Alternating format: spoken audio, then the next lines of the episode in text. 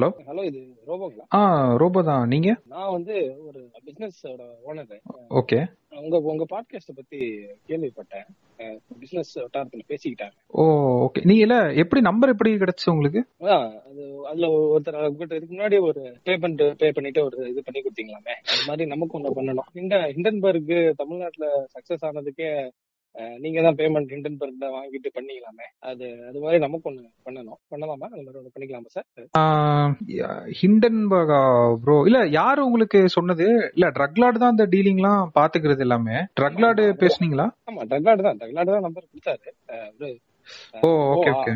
Offshore அக்கவுண்ட்ஸ்லாம் offshore மூலமா தான் டீல் பண்றீங்க? ட்ரான்சாக்ஷன் துபாய் போய் தான் வருது. ஆமாமா, நாங்க டைரக்டா அதுவும் டீலிங் பண்றது இல்ல ப்ரோ. காசு எல்லாமே ட்ரக் லார்ட் அக்கவுண்ட்க்கு போயிரும். அவர் ஆக்சுவலா துபாய் அனுப்பிச்சதுக்கு ரீசனே வந்து அதான், இங்க இருந்தோம் அப்படின்னா ஜிபேல காசு வாங்கினா பிரச்சனை வரும்ல. எங்களுக்குன்னு அஜெண்டா எதுவும் கிடையாது, காசு வாங்குறதுக்கு ஏற்ற மாதிரி அஜெண்டா இது பண்ணி நாங்க அப்படியே மாத்திக்கிறோம். ஹிண்டன்பர்க் நாங்க தான் ப்ரோ பண்ணோம். லைக் எங்களுக்கு சில கான்டாக்ட்ஸ் வந்து இது பண்ணாங்க. சோ ஹிண்டன்பர்க் டீமே வந்து அதாவது இந்தியால இருக்க எல்லாருக்கும் வந்து தெரியப்படுத்தணுன்ற மாதிரி ஒரு பிளான்ல இருந்திருக்காங்க போல. இப்ப இங்கிலீஷ்ல பண்ணோம் அப்படின்னா ஒரு செட் ஆஃப் பீப்புள் தானே போக முடியும்னு சொல்லிட்டு ரீஜனலா இறங்கி எங்களை கான்டாக்ட் பண்ணிருந்தாங்க ஏதோ ஒரு டீம் மூலியமா. அப்பதான் வந்து இது பண்ணி அந்த ஹிண்டன்பர்க் எபிசோடே தனியா அதுக்காக தான் போட்டோம். தனியாவே நாங்க நோட் பண்றதுல கவர் பண்ணிருப்போம். பட் அவங்க வந்து பே பண்ணி பண்ணலாம்னு சொன்னால ஒரு $100,000 பே பண்ணாங்க ப்ரோ அந்த எபிசோடுக்கு அவங்க. Super super. அது மாதிரி நமக்கு ஒண்ணு இப்ப வந்து ஓகே என்ன பண்ணா இல்ல இன்வெஸ்ட் பண்ற மாதிரி எல்லாரையும் வந்து இது பண்ணுவோம். நம்ம கம்பெனிக்கு மேல இன்வெஸ்ட் பண்ற மாதிரி ஐபிஓ போக போறோம். ஓகே. அதுல வந்து நம்ம கம்பெனி வந்து பெரிய ப்ராஃபிட்ஸ், நம்ம கம்பெனி பெரிய ப்ராஃபிட்ஸ் பண்ணோம். அது மாதிரி நீங்களும் பெரிய ப்ராஃபிட்ஸ் பண்ணோம் அப்படின்னு நிறைய சொன்னீங்க அப்படின்னா நமக்கு ஐபிஓ ஒரு இன்வெஸ்ட்மெண்ட்ஸ் நமக்கு வந்துடும். ஆமாமா புரியுது. லைக் எவ்வளவு இன்வெஸ்ட்மெண்ட்ஸ் எதிர்பார்க்கறீங்க ரீட்டைல் இன்வெஸ்டர்ஸ்ல இருந்து? ரீட்டைல் ஒரு 25 crores தான். அதை விட கம்மி தான். 25 crores அதுக்கு மேல இல்ல. 25 crores தான். 25 crores-னா அப்ப உங்களுக்கு ஒரு 2C வேணும் bro. அதுல இருந்து அது பண்ணிடலாம். 2C பண்ணிடலாம். 2C நானே அனுப்பிச்சு விட்டுறேன். ஓகே. துபாய் அக்கவுண்ட் இருக்கு, ரெகுலர்லயே பேசி உங்களுக்கு அனுப்பிச்சு விட்டுறேன். ஓகே. அது நீங்க ஒரு 1 வீக்கா அந்த மாதிரி நல்லா ஒரு 25 crores வர மாதிரி பண்ணிட்டீங்க அப்படினா அது கொஞ்சம் ஹெல்ப்ஃபுல்லா இருக்கும் நமக்கு. அது பண்ணிக்கலாம் bro, ஒன்னும் பிரச்சனை இல்ல. 25 crores தான, அது சின்ன அமௌண்ட் தான். சோ அதை பார்த்து நாங்க டீ கடை பெஞ்ச் போடுறதா நோட் பண்றதுல பேசுறதான்னு பேசிட்டு நாங்க டிஸ்கஸ் பண்ணிட்டு உங்களுக்கு நாங்க சொல்றோம் bro. வேற எதுவும் சாப்பிடுறீங்களா? இல்ல நம்மளுக்கு குடிக்கிறதோ சாப்பிடுறீங்களா? இல்ல குடிப்பழக்கலாம் நம்மளுக்கு எதுவும் இல்ல. சோ அப்ப உங்களுக்காகவே இருக்கு. அவங்க இல்ல அந்த மாதிரி பழக்கம் இல்லாதவங்களுக்குலாம் அட்வைஸ் கொடுப்போம் நாங்க. அட்வைஸரா அப்படின்னா அது வாங்கிக்கங்க. ரக்லாட்ட கொடுத்துட்டு இருக்கேன், வாங்கிக்கங்க. Okay okay. சரி ரக்லாட்ட கொடுத்துட்டீங்களா? அட்வைஸர் தெரியல எனக்கு என்னட்டு, அதனால தான் கேட்டேன். ஓகே. கண்டிப்பா கண்டிப்பா சார், கலர்ல இருக்கும், நல்லா இருக்கும், குடிங்க. ஸ்கின்னுக்கு நல்லது, நல்லா குடிங்க. Okay okay. பார்த்து பண்ணிக்கலாம், ஒன்றும் பிரச்சனை இல்லை. இப்போ ஒரு அட்வான்ஸா கொஞ்சம் அமௌண்ட் கொடுத்தீங்கன்னா இப்போ நாங்க ஸ்டார்ட் பண்ணிடுவோம். பாட்காஸ்ட் கவர் எல்லாம் பண்ணி ரெடி பண்ணிடுவோம். அப்படியா? Okay okay. இப்போ ஒரு 1C போட்ற அட்வான்ஸ் அப்போ? ஒரு 1 போட்டுருங்க. அப்புறம் எபிசோட் முடிச்ச உடனே நாங்க ஸ்டாட்ஸ் எல்லாம் காமிச்சிட்டு இன்னொரு 1C நாங்க வாங்கிக்கிறோம். சூப்பர். Okay okay okay. அப்புறம் எங்களுக்கு ஏதாவது ஷேர்ஸ் ஏதாவது எழுதி வைக்க முடியுமா? லைக் அது ஷேர் பண்ணிடலாம். ஷேர் வேணுமா? ஷேரும் வேணுமா? ஆமா. இல்ல நம்ம 2C கேஷா வேணா, 1C கையில வாங்கிக்கிறோம். சோ மத்ததை ஷேர்ஸா கொடுத்துக்கிட்டாங்க கொஞ்சம் நல்லா இருக்கும். ஏன்னா 3 பேர் இருக்கோம் எங்க டீம்ல. காசு பிரிக்கிறப்ப இப்ப எப்படி சொல்றது, $100,000 $0.999 வந்துச்சா அந்த $0.999 நாங்க அடிச்சிட்டு இருப்போம். சோ அது பெட்டர் வந்து ஷேர் அது பண்ணிக்கிட்டோம்னா யாருக்கும் பிரச்சனை இல்ல. ஆமா, எல்லா இடத்துலயுமே இந்த 99 அந்த டெசிமல் பாயிண்ட்ல ஒரு பிரச்சனை இருக்கு. சோ அது மட்டும் தான். சரி அப்போ ஒரு பண்ணலாம். உங்களுக்கு மட்டும் பேக் டோர்ல சம் ஸ்டாக்ஸ் ஒதுக்கி உங்களுக்கு கொடுத்துறோம். Okay okay. போர்ட் ரூம்லயும் ஏதாவது கிடைச்சிச்சுன்னா ஓகே. உங்களுக்கு 25 crore தான் வேணுமா? அதுக்கு மேல அதிகமா பண்ணி தரனாலும் பண்ணி தரலாம். இப்ப அதானிக்கே ரீசெண்டா நாங்க பண்ணி கொடுத்தோம் அப்படிதான். Okay okay okay. இந்த நம்பருக்கும் பண்ணி கொடுப்பீங்க, அதானிக்கும் பண்ணி கொடுப்பீங்க. ஓகே. இல்ல அந்த FPO வந்துச்சுல இப்ப. ஆமா. தி ஹை நெட்வொர்த் இண்டிவிஜுவல்ஸ் வாங்குனாங்கல. ஆமா. அந்த கேம்பெயினும் நாங்க தான் வர்க் பண்ணோம். இது யார்ட்ட வெளியில சொல்லிராதீங்க. இல்ல இல்ல, நம்ம பேசுறது ஃபுல்லாவே கான்ஃபிடென்ஷியல் தான். வாட்ஸ்அப் கால் வெளிய லீக் ஆ. அதனால தான் வாட்ஸ்அப் கால்ல இது பண்ண. ஏன்னா சில பேர் ஸ்மார்ட்டா என்ன பண்ணுவாங்க, போன் ரெக்கார்ட் பண்ணிடுறாங்க இப்ப. சோ வாட்ஸ்அப் கால்ல அது பண்ண முடியாதுல. சோ அதனால தான் பண்ணது. சோ அந்த கேம்பெயின் என்ன பண்ணோம்னா, இங்க தமிழ்நாட்டுல இருக்க ஹை நெட்வொர்த் இண்டிவிஜுவல்ஸ் இருக்காங்களா, அவங்கள நம்ம பாட்காஸ்ட் கேக்குறாங்க. அவங்களுக்கு ஒரு தனி கம்யூனிட்டி இருக்கு. டக்குன்னு உள்ள போந்து இது மாதிரி இப்போதைக்கு மணி பம்ப் பண்ணுங்க, அது திரும்ப அதானி வந்து ஒரு 10 நாள் கழிச்சு குடுத்துருவாரு அப்படின்னு சொன்னோம். அந்த கேம்பெயின் அப்படி பண்ணதுனாலதான் அதானியோட இதே நாங்க காப்பாத்தி விட்டோம் ஓரளவுக்கு. சோ உங்களுக்கு அது மாதிரி ஏதாவது பண்ணுனா கூட பார்த்து பண்ணிக்கலாம். 25 crores அப்ப மட்டும் தான். நீங்க 50 crore ரைஸ் பண்ணனும்னு நினைச்சா கூட பண்ணிக்கலாம். அதான் ஃபர்ஸ்ட் 25 வந்து ரீட்டைல் மட்டும் பண்ணிடுவோம். இன்ஸ்டிடியூஷன் பண்ணிட்டு இருக்கோம். ஓகே. இன்ஸ்டிடியூஷனுக்கு அதே மாதிரி ஹெல்ப் தேவைப்பட்டா சொல்றோம். ஸ்டார்டிங்ல 25 பண்ணிடுங்க, அப்புறமா டிவிடெண்ட்லாம் உங்களுக்கு நான் பார்த்து பண்றேன். Okay okay. அந்த போர்ட் ரூம் இது மட்டும் கொஞ்சம் கேட்டு சொல்லுங்க. கண்டிப்பா கண்டிப்பா அது நான் பாக்குறேன். போடுறோம்னா உங்களுக்கு ஒரு சீட்டா தானே? ஆமா ஆமா, ஒரு சீட்டு போதும், 3 பேருக்குலாம் வேணா, ஏதாவது ஒரு ஆள் உள்ள இருந்தா போதும். நான் பாக்குறேன் எத்தனை அவைலபிலிட்டி என்ன இருக்குன்னு பாக்குறேன் சீட்ஸ்.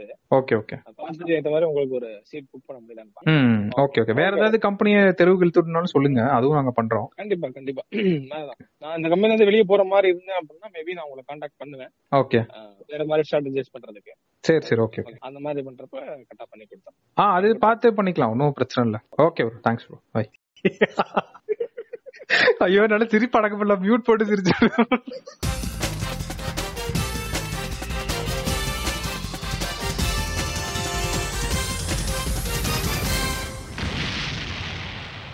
அனைவருக்கும் வணக்கம். நீங்கள் கேட்டுக்கொண்டிருப்பது எம்பிஎம் ஸ்கூலின் பாட்காஸ்ட். இந்த பாட்காஸ்ட்ல உங்களோட இணைந்திருப்பது உங்கள் ரோபோ மற்றும் கேட். நாங்கள் வார வாரம் அந்த வாரம் நடந்த நியூஸ் அண்ட் இன்சைட்ஸ் அதை பற்றி உங்ககிட்ட டிஸ்கஸ் பண்ணலான்னு வார வாரம் இணைவோம். அதுபோல் இந்த வாரம் இணைஞ்சிருப்போம். ஆனால் என்னன்னா இந்த வாரத்தில் ஒரு சின்ன ஒரு மாற்றம், ஒரு முற்றிலும் மாறுபட்ட ஒரு புதுப்பொலிவுடன் எங்களோட மாஸ்கட், எங்களோட கேரக்டர், அந்த லுக்கை வந்து நாங்கள் டோட்டலாகவே மாற்றிருக்கோம். ஸோ யாருக்கும் நீங்கள் இந்த பாட்காஸ்ட் கேட்டுட்டு இருக்க இந்த சமயத்தில் உங்களோட ஃபோன்லையோ இல்லை லேப்டாப்லையோ லோகோ பார்த்துட்டு இருந்தீங்க அப்படின்னா உங்களுக்கு தெரியும் இது வந்து நாங்கள் அதை சேஞ்ச் பண்ணியிருக்கோம் அப்படின்னு சொல்லி. ஸோ நீங்கள் இந்த பாட்காஸ்ட் கேட்டுட்டு இருந்த சமயத்தில் கன்ஃபார்மாக எங்களோட மாறுபட்ட எங்களோட மாஸ்கட் வந்து தெரிஞ்சிருக்கோம். ஸோ வாங்க மொதல் அந்த மாஸ்கட்லேருந்து ஆரம்பிப்போமா? ஜஸ்ட் வந்து ஒரு சின்ன ஒரு சேஞ்ச் தேவைப்பட்டுச்சு. எல்லாமே ஆல்ரெடி எக்ஸிஸ்டிங் கேரக்டரை வந்து இதானே வச்சுருந்தோம். ஸோ வந்து இப்போ நீங்கள் கொடுத்த கேரக்டர் மட்டும் என்ன அப்படியே ஒரிஜினலா அப்படி ஆத்தன்டிகேட்டா நீங்க உருவாக்கணும் அப்படின்னு கேட்டா கிடையாது. அதை ஏதோ ஒரு இதுல அப்படி தழுவி எப்படி இந்த 7 சரங்கள் மேட்டர் மாதிரி இதுலயே அந்த மேட்டர் தான் பண்ணியிருக்கோம். அப்படி இப்படி கொஞ்சம் ஈஸி தழுவி எங்களுக்கு பிடிச்ச மாதிரி வச்சிருக்கோம். இங்க பல பேர் வந்து ஓகே நிறைய கமெண்ட்ஸ் வந்துருந்துச்சு டிஎம் லைன்ல, நம்ம கூட இது அப்படி இருக்கு அப்படி இருக்குன்னு. ஓகே ஓகே, அதான் இனிமே தான் எங்களோட புது மாஸ்கட் பாத்துக்கோங்க. ஆமா, அதாவது ஆரம்பிச்ச புதுசுல வந்து மாஸ்கட்லாம் யோசிக்கல. ஆரம்பிச்சா போதும் அப்படின்னு இதுல இருந்ததுனால சரி என்னடா கேட்டன் வச்சாச்சு, ரோபோன்னு வச்சாச்சு, எதனா வைக்கிறதுன்னு சொல்லிட்டு சரி இது மியாத்திருக்கு இங்க சைபா இருக்குன்னு சொல்லிட்டு வச்சோம். பட் இதே வச்சு கண்டினியூ பண்ண முடியாது. அது போக போகதான் ரிலீஸ் ஆச்சு. எப்பயோ மாத்தணும்னு இருந்த ஒரு விஷயம் தான். பட் இன்னைக்குதான் அதுக்கு ரொம்ப வருஷமா பேசிட்டே இருந்ததான் கேட்டணும், இதை மாத்தணும் அப்படின்னு சொல்லிட்டு இன்னைக்குதான் அதுக்கு டைம் கிடைச்சிருக்கு. ஸோ மாத்திட்டோம். அடுத்தபடியே கொஞ்சம் கொஞ்சமா நிறைய சேஞ்சஸ் வந்து வரும். இது மாதிரி சின்ன சின்ன சேஞ்சஸா அப்பப்ப அப்படியே வந்துட்டு இருக்கும்.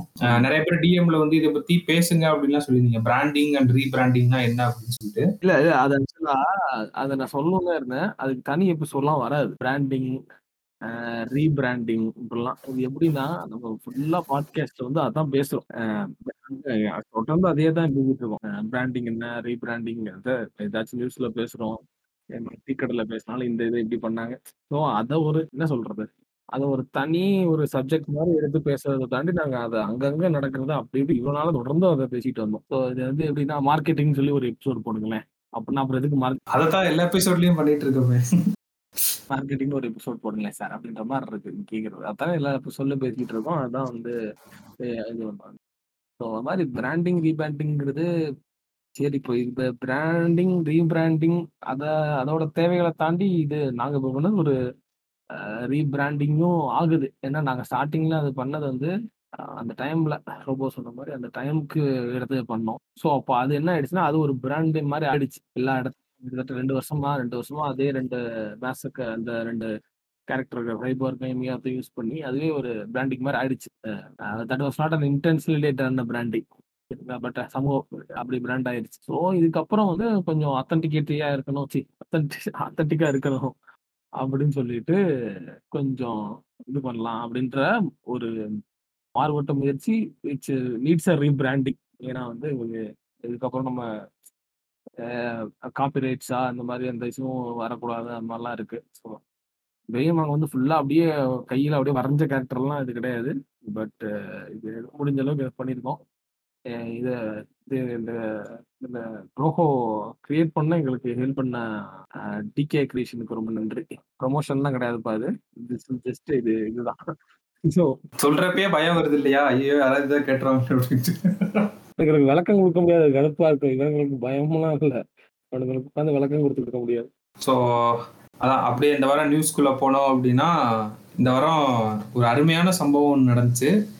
ஐபிஎல் வருதுல 31 வருதா, அடுத்த வாரம் ஸ்டார்ட் பண்றப்ப ஐபிஎல் கேம்பெயின்ஸ்லாம் ஸ்டார்ட் ஆயிருக்குன்னு நினைக்கிறேன். ஸோ ஐபிஎல் ஸ்டார்ட் ஆனோன்னா அட்வர்டைஸ்மெண்ட் நோட் பண்ணலாம் அப்படின்னு பார்த்தா, ஐபிஎல் ஆரம்பிக்கிறதுக்கு முன்னாடி பண்ண அட்வர்டைஸ்மெண்ட்டே மிக பயங்கரமா இருந்துச்சு. ஸோ நம்மளுக்கே தெரியும் இந்த வருஷம் வந்து இது இந்திய தொலைக்காட்சிகளில் முதல் முறையாக அப்படின்ற மாதிரி டிவிக்கு வந்து ஒரு கம்பெனி அட்வர்டைஸ்மெண்ட் வந்து இன்வென்ட்ரி செல் பண்ணிட்டு இருக்காங்க. டிஜிட்டலுக்கு வந்து ஒரு கம்பெனி வந்து அட்வர்டைஸ்மெண்ட் வந்து செல் பண்ணிட்டு இருக்காங்க. டிவி வந்து யாருன்னா நம்ம ஸ்டார் ஸ்போர்ட்ஸ். 2 கேம்பெயின் போயிட்டு இருக்கு கேட்டு. ஸோ ஒன்னு வந்து ஸ்டார் ஸ்போர்ட்ஸோட ஆடு, அப்புறம் ஜியோ சினிமாவோட ஒரு ஆடு. 2 கேம்பெயினுமே வந்து சூப்பரா இருந்துச்சு உண்மையிலேயே பாக்குறதுக்கு. ஸ்டார் ஸ்போர்ட்ஸ் வந்து என்ன சொல்றான்னா, என்னதான் இருந்தாலும் டிவியில பாக்குற மாதிரி வருமா, சேர்ந்து ஃபேமிலியோட கம்யூனிட்டிஸோட பாக்குற மாதிரி வருமானு அவங்க வந்து விராட் கோலியை வச்சு ஒரு ஆடு பண்ணியிருந்தாங்க. அது ஒரு சின்ன ஆடு தான், ஒரு 1 மினிட்குள்ளதான் இருந்துச்சு. அது ஒரு இன்ட்ரெஸ்டிங்கான ஒரு இதா இருந்துச்சு. அதை ரெண்டையும் கம்பேர் அண்ட் கான்ட்ராஸ்ட் வந்து பண்ணி பாக்குறப்ப ஸோ ஸ்டார் ஸ்போர்ட்ஸ் சொன்னது வந்து எல்லாரும் ஃபேமிலியோட பாக்குறதுனாங்க ஒரு இது அப்படின்ற மாதிரி இருந்துச்சு. சரி, நம்ம ஜியோ சினிமா என்ன ஆட் போடுறான் அப்படின்னு போய் பார்த்தா, அது இன்னுமே கொஞ்சம் யூனிக்காக இருந்துச்சு. ஒருத்தன் வந்து கடையில் ஒரு பழைய டிவியை போட்டு பார்த்துட்டு இருக்கான். நீ என்ன இன்னும் டிவியில் உட்காந்து பார்த்துட்டு இருக்க, தோனியா? தோனியை வச்சு அந்த ஃபீச்சர்ஸ் இருக்குல்ல, கேமரா ஆங்கிள் வந்து இந்த 3-4 ஆங்கிள் இருக்கு. ஸோ அவன் வந்து 2.5 நிமிஷத்துக்கு இவ்வளவு லென்த்தாக விட்டுருக்க வேணாம், அதை கொஞ்சம் ஷார்ட் பண்ணியிருக்கலாம். பட் ஸ்டில் அந்த 2 இது சொல்றேன், ஏன்னா இதான் ஃபர்ஸ்ட் டைம் இப்படி நடக்குது ஐபிஎல் ஹிஸ்டரியிலேயே. இது வரைக்கும் இருந்தது வந்து ஸ்ட்ரீமிங் ரைட்ஸ் வந்து ஒரே ஆள்கிட்ட இருக்கும்ல, டிஜிட்டல் ட்ரெடிஷனல் அப்படின்னு அவ்வளவு பெருசா பேச இது கிடையாது. ரொம்ப இவ்வளவு வருஷம் ஐபிஎல் நடந்துச்சுல, இந்தியா ரைட்ஸ் ஏலத்துக்கு வந்ததே 3 வாட்டி தான் வந்திருக்கும்னு நினைக்கிறேன். சரிங்களா, மீடியா ரைட்ஸ் ஏலம் வரணும், ரொம்ப அதுவே 3 வாட்டி தானே வந்திருக்கும்னு நினைக்கிறேன். இவ்வளோ 2008 எத்தனைல இருந்து ஐபிஎல் போய் 2008 போதும். ஆமா, அந்த சமயம் தான் ஐபிஎல் ரைட்ஸ் 3 வாட்டி தான் வந்திருக்கும். அந்த ஐபிஎல் ரைட்ஸ் அந்த இது அதுல ஒரு வகையில பார்த்தா ஐபிஎல் வரலாற்றுலேயே அப்படின்னு சொல்லலாம். ஆனா வந்து 3 இதுல 2 எல்லா வாட்டியும் சார்ஸ் போட்டி வச்சு தந்துருக்காங்க. அதுல ஒரு ஐபிஎல்லாம் ஒரு இதெல்லாம் எனக்கு தெரிஞ்சு வந்தப்ப இதே இருந்திருக்காதுன்னு நினைக்கிறேன். ஓடிடியே இருந்திருக்காது, அந்த ஃபேஸ்லாம் இருந்துச்சு ஐபிஎல்.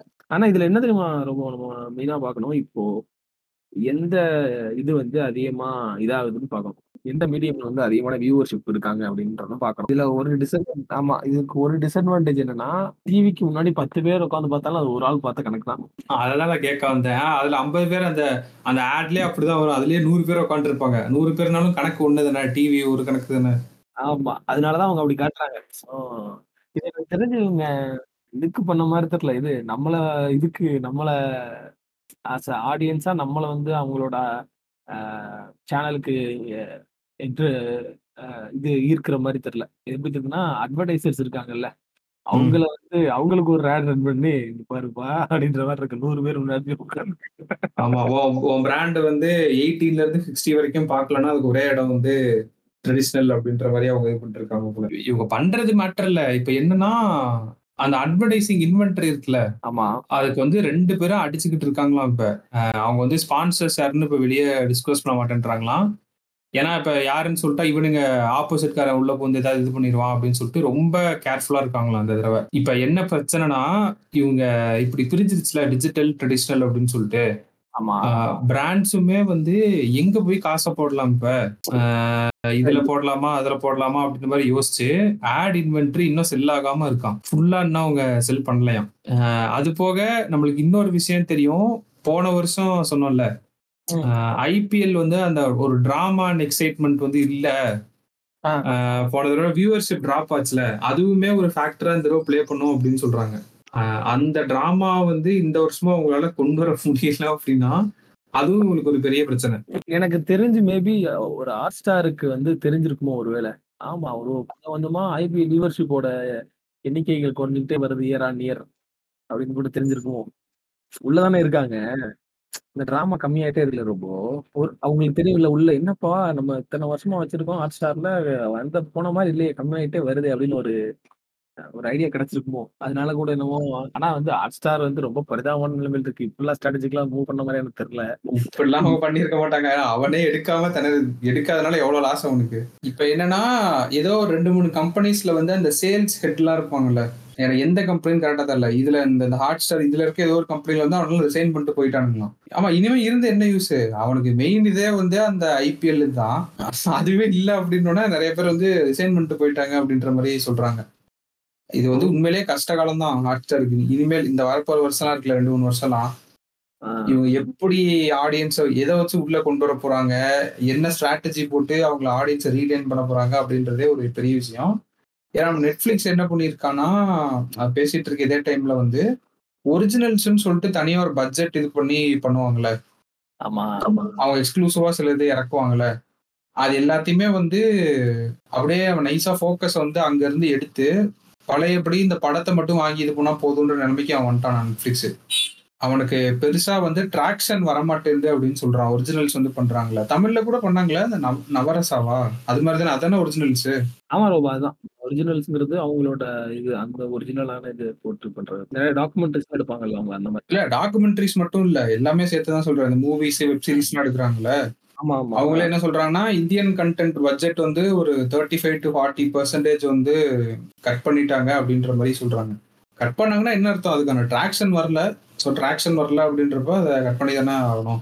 ஸோ அது வந்து மறுபடியும் வழக்கம் போல அந்த படத்தை வாங்கி வாங்கி இது பண்ணலாம் அப்படின்ற ஸ்ட்ராட்டஜிக்கு அவங்களும் வந்துட்டாங்க. நம்ம பேசிட்டு இருக்க இந்த வேலையில இன்னொரு மேட்டர் நடந்துகிட்டு இருக்கு. ரொம்ப அக்ரெசிவா 5G புஷ் பண்ணிட்டு இருக்காங்க. இது பல மாசமா அதானே பண்ணிட்டு இருக்காங்க. இப்ப அதுல ஒரு தகவல் என்ன வந்திருக்கு அப்படின்னா, 5G இருக்குல்ல, ஏர்டெல் யூசர்ஸோட யார் யாரெல்லாம் வந்து 239 ரூபா பேக்குக்கு மேல போட்டிருக்காங்களோ அவங்க எல்லாருமே 5G. அப்புறம் ஆல் போஸ்ட் பெய்ட் யூசர்ஸ் எல்லாத்துக்கும் 5G அன்லிமிட்டெட் வர மாதிரி இது பண்றாங்க. ஓ சரி, இப்படி பண்ணாவது நம்மளுக்கு 5G யூசர்ஸ் வருவாங்களான்னு பாக்குறாங்களா? ஆமா ஆமா, அது மாதிரி ஜியோ வந்து பாத்தீங்கன்னா all prepaid and postpaid customers who are above 239 240 above மேலே பேக் போட்டிருந்தீங்க அப்படின்னா உங்களுக்கு வந்து 5G இதுக்கு சப்போர்ட் ஆகிற மாதிரி அந்த இது பேக்கில் வந்து இதாகும் போல, இன்ஃபெக்ட் ஆகும் போல. நான் நினச்சிட்டு இருந்தேன் ரொம்ப அந்த 5Gக்கு சிம்மெல்லாம் மாற்றணும் அப்படின்னு நினச்சிட்டு இருந்தேன். ஆனால் அப்படிலாம் இல்லை போல, ஒரே இதுலேயே அவங்க 5Gயை புஷ் பண்ணிட்டு இருந்தாங்க. நான் அப்படி நினச்சிட்டு இருந்தேன், பட் பார்த்தா இதுலேயே இதாக வந்துட்டு இருக்கு. இது மட்டும் அது உங்கள் ஃபர்ஸ்ட் உங்களோட டார்கெட்டே வந்து இப்போ என்ன பிளான் பண்ணியிருக்காங்கன்னா, இந்த போஸ்ட் பெய்ட் யூசர்ஸ் இருக்காங்கல்ல, இந்த போஸ்ட் பெய்ட் யூசர்ஸை வந்து 5G யூசர்ஸாக கன்வெர்ட் பண்ணணுமா, அதான் அவங்களோட ஃபர்ஸ்ட் ஒரு இது. ஸோ டோட்டல், ஆமாம் டோட்டல் நம்பர் ஆஃப் யூசர்ஸ் படி பார்த்தா ரிலையன்ஸ் தான் வந்து ஏர்டெலோட அதிக நம்பரில் இருக்கு. 424 million users Jio users and 367 million users வந்து இது ஏர்டெல் யூசர்ஸ். அந்த மாதிரி இப்போ போஸ்ட்பெய்ட் யூசர்ஸ் எல்லாத்துக்குமே வந்து இப்போ வந்து 5G சப்போர்ட் ஆகிற மாதிரி வந்துடும். ஸோ ஆப்வியஸாக வந்து நம்ம அந்த செல்ஃபோன் செட்டப் அந்த இதில் வந்து 5G வந்து இது பண்ணோம் அப்படின்னா நமக்கும் 5G வந்துடும் அப்படின்னு நினைக்கிறேன். அது எனக்கு எக்ஸாக்டாக எனக்கு எப்படி 5G எனேபிள் நம்ம பண்ணுறதுன்னு தெரில. நம்ம எதுவும் மேனுவலாக பண்ணணுமா இல்லை வந்து இப்போ நானாக ஃபோன் யூஸ் பண்ணிட்டு இருக்கப்போ 4Gயில் இருக்கும், நெட்டு கிடைக்கலன்னா 3G 2Gக்கு மாறிடும். அது மாதிரி இந்த 5Gங்கிறது கிடைக்குதுன்னா ஆட்டோமேட்டிக்காக 5Gக்கு மாறுமா, இல்லை யூசர்ஸ் வந்து ஏதாச்சும் ஒரு எனேபிள்மெண்ட் பண்ணணுமா அப்படிங்கிறது எனக்கு தெளிவாக தெரியல. தேர் targeting their postpaid users because அவங்க தான் கொஞ்சம் அவங்கள்ட்ட இருக்க ரொம்ப நாள் லாயல் யூசர்ஸ் பண்ணுவாங்கல்ல. ப்ரீபெய்ட் யூசர்ஸ் டக்குன்னு மாறிடலாம், ஆனால் போஸ்ட்பெய்ட் யூசர்ஸ் டக்குன்னு மாற மாட்டாங்க. அதனால ஃபர்ஸ்ட் அவங்கள தான் எய்ம் பண்றாங்க, டார்கெட் பண்றாங்க. மாத்துறது மேட்டர்ல கேட்டு அந்த டேட்டா கன்சம்ஷன் இது ஒரு பாயிண்ட் நோட் பண்ணணும்ல. ஆமா, எத்தனை பேர்னால 5G மாறுறதுன்னு மக்கள் வந்து நான் வேணான்லாம் யாரும் சொல்ல மாட்டாங்க. ஹையர் ஸ்பீடு டேட்டா வந்து ஃபாஸ்ட்டாக டவுன்லோட் பண்ணலாம், அதெல்லாம் ஓகே தான். அந்த ப்ரைஸிங் தான் உங்களுக்கு பிரச்சனையாக இருக்கும்னு சொல்கிறேன். ஒரு செட் ஆஃப் பீப்புளே இவங்க தாராளமாக இழுத்துருவாங்க. இந்த நம்ம டாப் 10% ஆஃப் த பாப்புலேஷன் சொல்கிறோம்ல, மாதம் ஒரு 40,000-50,000க்கு மேலே சம்பாதிக்கிறவனுக்கு வந்து எனக்கு வந்து 5G போடுறது மேட்டர்லன்னு சொல்லிட்டு அந்த டார்கெட் அனைத்து ஈஸியாக பிடிச்சிருவாங்க. ஏன்னா இப்போ அவங்க பண்ணுறதே அதானே, என்டர்பிரைசஸ் வந்து பண்ணுறாங்க, ஒரு பக்கம் வந்து ஹை எண்ட் யூசர்ஸ் வந்து இது பண்ணுறாங்க.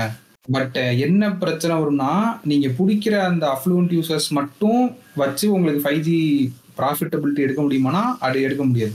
அதுதான் கஷ்டம் இவங்களுக்கு. இப்போ இவங்க இந்த அக்ரெசிவா இப்போ புஷ் பண்ற காரணமே என்னன்னா, இவங்க இந்த 5G பர்ச்சேஸ் பண்ணியிருக்காங்கல்ல ஸ்பெக்ட்ரம், அதுவே இவங்களுக்கு ஒரு நல்ல பெரிய காஸ்ட் போயிருக்கு உங்களோட இதுல இருந்து.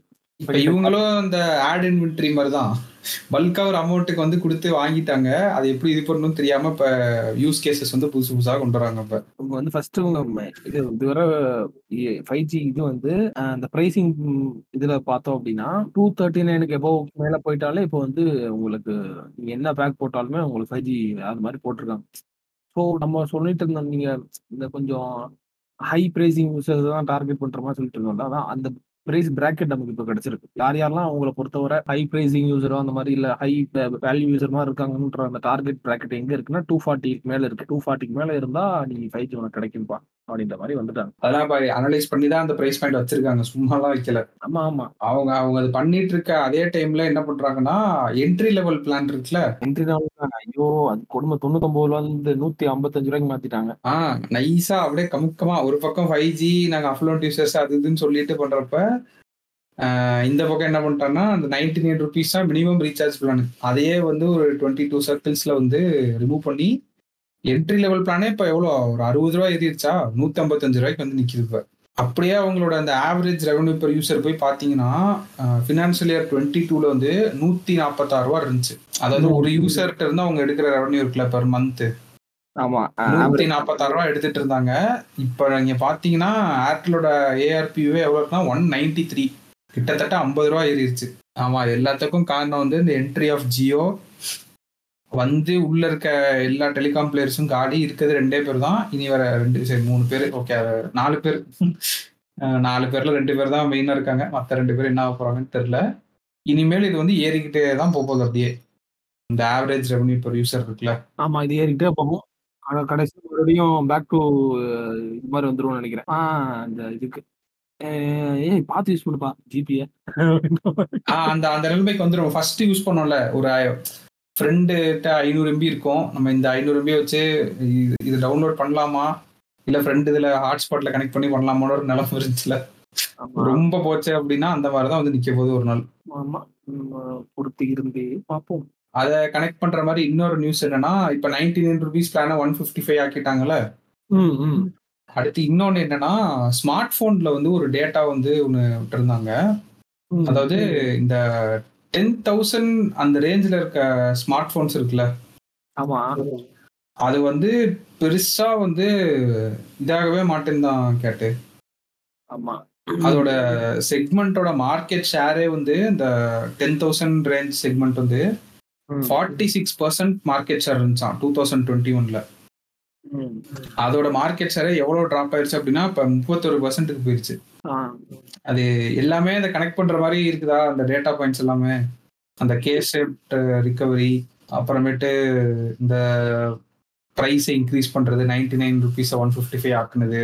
இதுல நோட் பண்ண வேண்டிய அது மேட்டர் என்ன இருக்கும் அந்த ப்ரைஸிங் மேட்டர்ல, ஏன் வந்து 2021 2020 2019ல எல்லாம் இந்த 10,000 ரூபீஸ் ஃபோன் வந்து நல்ல ஒரு சம பீக்ல போச்சு அப்படின்னா குளோபல் இன்ஃப்ளேஷனும் இந்த ப்ரொக்ரூட்மெண்ட் காஸ்ட் இருக்கு இல்லையா, ஒரு ஃபோனை தயாரிக்கிறதுக்கான காஸ்ட்டு, அதை காஸ்ட்டை தயாரிக்கிறதுக்கான காஸ்ட் வந்து கம்மியாக இருந்துச்சான். ஸோ அவங்க வந்து 10,000 ஃபோன்லேயே நல்ல மார்ஜின் பார்க்க முடியும். எந்த அளவுக்கு மார்ஜின்னா இப்போ நீங்கள் ஒரு 10,000 ரூபா ஃபோன் தயாரிக்கிறேன்னு வச்சுக்கோங்களேன் உதாரணத்துக்கு, சரிங்களா, அது சிஸ்டன் அசம்ஷன் தான். இப்போ இந்த 10,000 ரூபா ஃபோன் மார்க்கெட்டில் இருக்குது அப்படின்னா அட்லீஸ்ட் அதில் மார்ஜினே வந்து உங்களுக்கு கிட்டத்தட்ட ஒரு 5K கிட்ட வர மார்ஜின் எடுக்கலாம் அப்படின்ற ஒரு டிஸ்டன்ஸ் இருக்குன்னு வச்சுக்கோங்களேன். இப்போ அந்த மார்ஜின் வந்து 10K ஃபோன் நம்ம தயாரிக்கிற மார்ஜினில் அந்த அளவுக்கு மார்ஜினே கிடைக்க மாட்டேங்குதான். ஸோ அவங்க என்ன பண்ணுறாங்கன்னா அந்த மேனுஃபேக்சரர்ஸ் இருக்காங்க இல்லையா, ஜியோமிலாம் வந்து பார்த்தீங்கன்னா டாப் இதாக இருந்தாங்க இல்லையா, அந்த செக்மெண்ட்லாம் வந்து டாப்பாக இருந்தாங்க. அவங்க போகாத காலம் என்ன ஆயிடுச்சுன்னா இப்போ வந்து அவங்களோட அந்த செக்மெண்ட்ல அவங்களுக்கு இருந்த அந்த வால்யூம் இருக்குல்ல அதுவே வந்து பார்த்தீங்கன்னா நல்ல டிக்ரீஸ் ரோபோ ஜியோமிக்கு. இதனால இப்போ இன்னொரு என்னன்னா இதுக்கு முன்னாடி இந்த செக்மெண்ட் இப்போ இருக்க செக்மெண்ட் எதுனா இந்த 15,000 செக்மெண்ட் தான் நல்லா போயிட்டு இருக்கு. அந்த 15,000 செக்மெண்ட்ல இதுக்கு முன்னாடி நம்ம யாரு அவங்க இதாக இருந்தாங்கன்னா சாம்சங் தான் இருந்தாங்க. ஸோ இப்போ இந்த ஜியோமி இவங்கெல்லாம் வந்து சாம்சங்கோட கம்பீட் பண்ற மாதிரியான இதை விடுறாங்க. பட் என்னன்னா அவங்களுக்கு சாம்சங்கோட பிராண்ட் வேல்யூ கிடையாது. உங்களுக்கு இப்போ புரிஞ்சா இங்க வந்து இந்த ஜியோமி மாத்திட்டாங்கன்னு இப்போ இவங்க அவங்களோட பிரைஸ் இப்போ ஃபோன்ஸ் ரிலீஸ் ஆகிறது 10,000 தான் கம்மியாயிடுச்சு. ஸோ இப்போ எல்லாருமே வந்து இந்த 15,000 ப்ராக்கெட்குள்ளே வர்றாங்கல்ல. ஆல்ரெடி 15,000 ப்ராக்கெட்ல சாம்சங் இருக்கான். அவனோட பிராண்ட் வேல்யூட உங்க கம்ப்ளீட் பண்ணணும். ஆமா, இன்னொன்னு இப்ப நம்ம சொல்லியிருந்தோம்ல, இப்ப நீங்க நல்லா க்ளோஸா வாட்ச் பண்ணீங்கன்னா ஒரு அந்த மிடில் கிளாஸுக்குன்னு இருக்க ஒரு போனோட ரேட்டே வந்து 20,000 கிட்ட போயிருச்சு அப்படின்னு நம்ம சொன்னோம்ல. அதையுமே அது சொல்லியிருந்தாங்க. இப்ப ஸ்மார்ட் போனோட ஆவரேஜ் செல்லிங் பிரைஸ் வந்து இந்தியாவில் என்னன்னா 17,000. அப்ப ஆவரேஜே 17,000 இருக்கப்ப அப்ப நம்ம சொன்னது அதுவும் கிட்டத்தட்ட மேட்ச் ஆகுதுல்ல. ரெட்மில நிறைய போன் வந்து அந்த 20,000 ரேஞ்சில் இறக்க ஆரம்பிச்சான் ஒரு டைம்ல. இல்ல இப்போ 10,000 பிராக்கெட்ல போன் வர்றதே இல்லை ரொம்ப. இப்போ அவ்வளவுதான் சொல்லுது. அது இந்த 2000 கேட்டகரி மாதிரி ஆயிடுச்சு. People are like people are not, என்ன சொல்றது, they have not given option to choose from 10,000 bracket. They are like they have only option to go with above 15,000 is because அதான் மார்க்கெட்ல இருக்கு இப்போ ப்ராமினென்ட்டா. இப்போ ரீசெண்டாக வந்து ஏதோ ஒரு A1 ஸ்மார்ட் ஃபோன் ஒன்று ஆரம்பிச்சிருக்காங்க, அனௌன்ஸ் பண்ணியிருக்காங்க. 6,500 ரூபாய்க்கு ரெட்மியில இருந்து 6,500. ஆல்ரெடி நோக்கியாவில் வந்து ஒரு என்ட்ரி லெவல் ஃபோன் அந்த ரேஞ்சில் தான் இருந்துச்சு, 5,000-6,000. அது என்ன இதில் போய் அந்த என்ட்ரி லெவல் அவ்வளோதான். இனிமேல் கொஞ்ச நாள் அழிஞ்சிடும் போலயே இப்படி போகிற போக்கில். அழிஞ்சிடும் தான் நினைக்கிறோம். பட் ஆனால் Xiaomi வந்து Xiaomi வந்து ஏதோ பண்ண போனேன் 2023க்கு ஏதோ ஒரு செக்மெண்ட் இது வச்சிருக்கேன், ஸ்ட்ராட்டஜி வச்சிருக்கோம், ஸ்ட்ரீம் லைன் பண்ண போகிறோம் 10K செக்மெண்ட்டுக்கு அப்படின்னு சொல்கிறாங்க. ஸோ அது எப்படின்னு அவங்க என்ன மாதிரி இது பண்ணுவாங்கன்னு எனக்கு தெரில. நீங்கள் பார்ப்போம் அது எப்படி. ஆப்வியஸாக வந்து 10K ப்ராக்கெட்லேயும் இறக்கணும், மார்ஜினும் அவங்களுக்கு இது பண்ணக்கூடாது. அதே மாதிரி அவங்க அதுக்காக இது காம்ப்ரமைஸ் பண்ணாங்கன்னு வச்சுக்கோங்களேன். எனி சார்ட் ஆஃப் ஃபீச்சர்ஸையோ அதெல்லாம் காம்ப்ரமைஸ் பண்ணாங்கன்னா அந்த காம்ப்ரமைஸ் லெவல் இதுக்கு முன்னாடி வந்து 10K பிராக்கெட்டோட கம்மியாகவும் போக முடியாது. அது கரண்ட் ட்ரெண்டையும் ஓரளவுக்கு மேட்ச் பண்ணணும். எல்லா ஃபீச்சரும் கரண்ட் ட்ரெண்டில் இருக்கோ அதெல்லாம் இருக்கவும் செய்யணும். இந்த அளவு இந்த இதெல்லாம் இந்த காம்ப்ளிகேஷன்ஸ்லாம் அவங்க மீட் பண்ணி அவங்க வந்து வருவாங்கன்னு நம்புகிறேன். ஏன்னா வந்து அவங்க அவங்க சொன்னதுபடி இப்படி தான் சொல்லியிருக்காங்க. வி ஆர் ஃபோக்கஸ்டு வந்து செக்மெண்ட் இருக்கு, இந்த 10K செக்மெண்ட் வந்து அப்ரோச் பண்ண போகிறோம் மோர் ஃபோக்கஸ்டாக அப்படின்னு சொல்லியிருக்காங்க 2023. 3 மாசம் முடிஞ்சிச்சு ப்ரோ, என்ன பண்ணிருக்கீங்க அப்படிங்கிற மாதிரி தான் இருக்கு. அடுத்த ஒரு முக்கியமான நியூஸ் வந்து, இது எல்லாரும் பண்ணியிருப்பீங்க பட் இருந்தாலும் சொல்றேன். கவர்மெண்ட் வந்து இந்த பேன் கார்டும் ஆதார் கார்டும் வந்து லிங்க் பண்ண சொன்னாங்கல்ல. இதே அந்த அளவுக்கு வந்துட்டோம்டா நம்ம பேன் கார்டு. அது முக்கியமான நியூஸ். இந்த மாசத்தை மார்ச் 31 தான் டெட்லைன். அதுக்கு இது பல மாசமா கவர்மெண்ட் சொல்லிட்டு இருக்காங்க. இன்கேஸ் யாராவது பண்ணாம இருப்பீங்களே அப்படின்னு சொல்லிட்டு இந்த நியூஸ் வந்து சொல்றேன். வீட்டுல யார்கிட்டயாவது கூட கேட்டு பாருங்க. இல்ல பண்ணாம விட்டீங்கன்னா 1,000 ரூபா பே பண்ணுங்க ஃபைனு. அப்புறம் அது ஒரு பெரிய தலைவலியா அந்த ப்ராசஸ் வந்து. என்னன்னா அப்படியே கடைசியில என்ன பாஸ், சிலிண்டர் ரெனிவல் எல்லாம் பண்ணுங்கன்னு சொல்ல ஆரம்பிச்சிட்டு பாட்காஸ்ட்ல. இல்ல நானே செக் பண்ணல, பேன் ஆதார் லிங்க் பண்ண மாதிரி தான் எனக்கு ஞாபகம் இருக்கு. இருந்தாலும் நியூஸை பார்த்தோன்னா 80% தான் ரெனியூ பண்ணிருக்காங்களாம், சரி லிங்க் பண்ணிருக்காங்களாம். அந்த 20%ல யாராவது நம்ம பாட்காஸ்ட்ல இருந்தீங்கன்னா இல்ல வீட்டுல கூட கேட்டு பாருங்க டக்குன்னு, அப்பா மாட்டலாம் எல்லாரும் பண்ணிட்டீங்களா அப்படின்னு சொல்லிட்டு.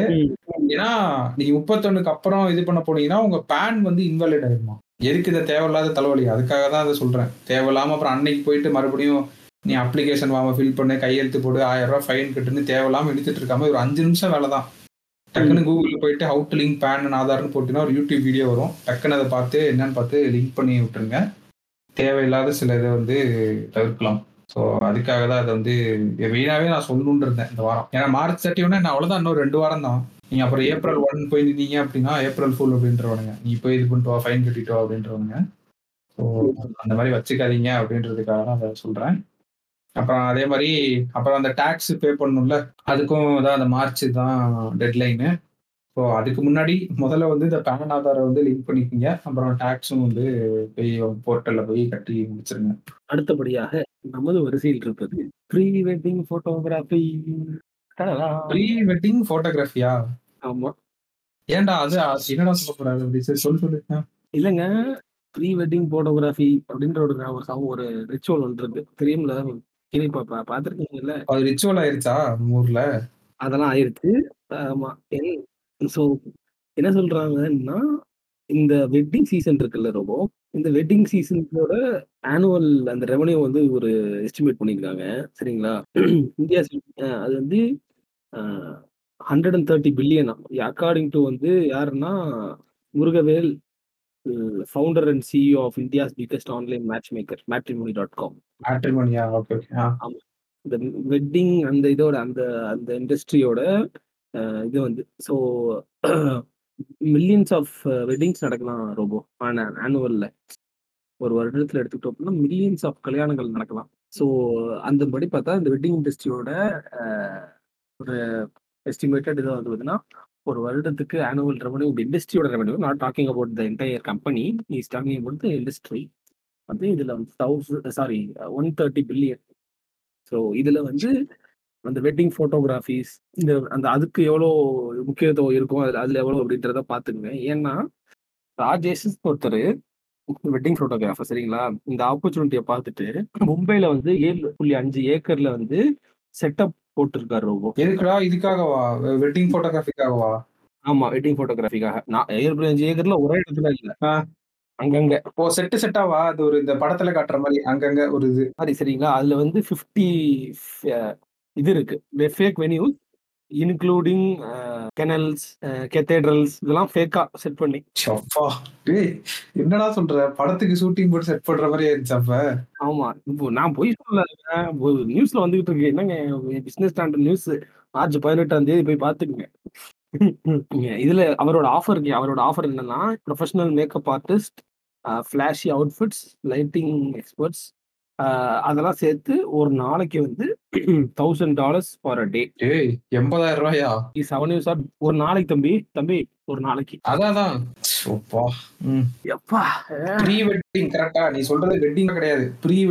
அதாங்க எனக்கு சரியா தெரியலங்க. முன்ன போய் உங்களை மாதிரி கல்யாணம் ஆயினாலே எனக்கு அந்த ஐடியா கிடைக்கும், நான் சொல்றேன் அந்த மாதிரி.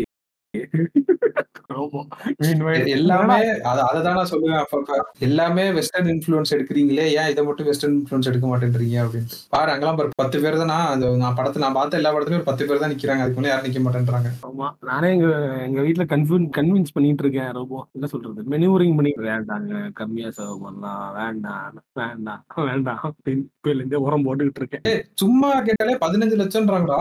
கேட்டாலே ஒரு மாதிரி இருக்குது. 15 லட்சம் என்ன சாதாரணமா இருக்கா?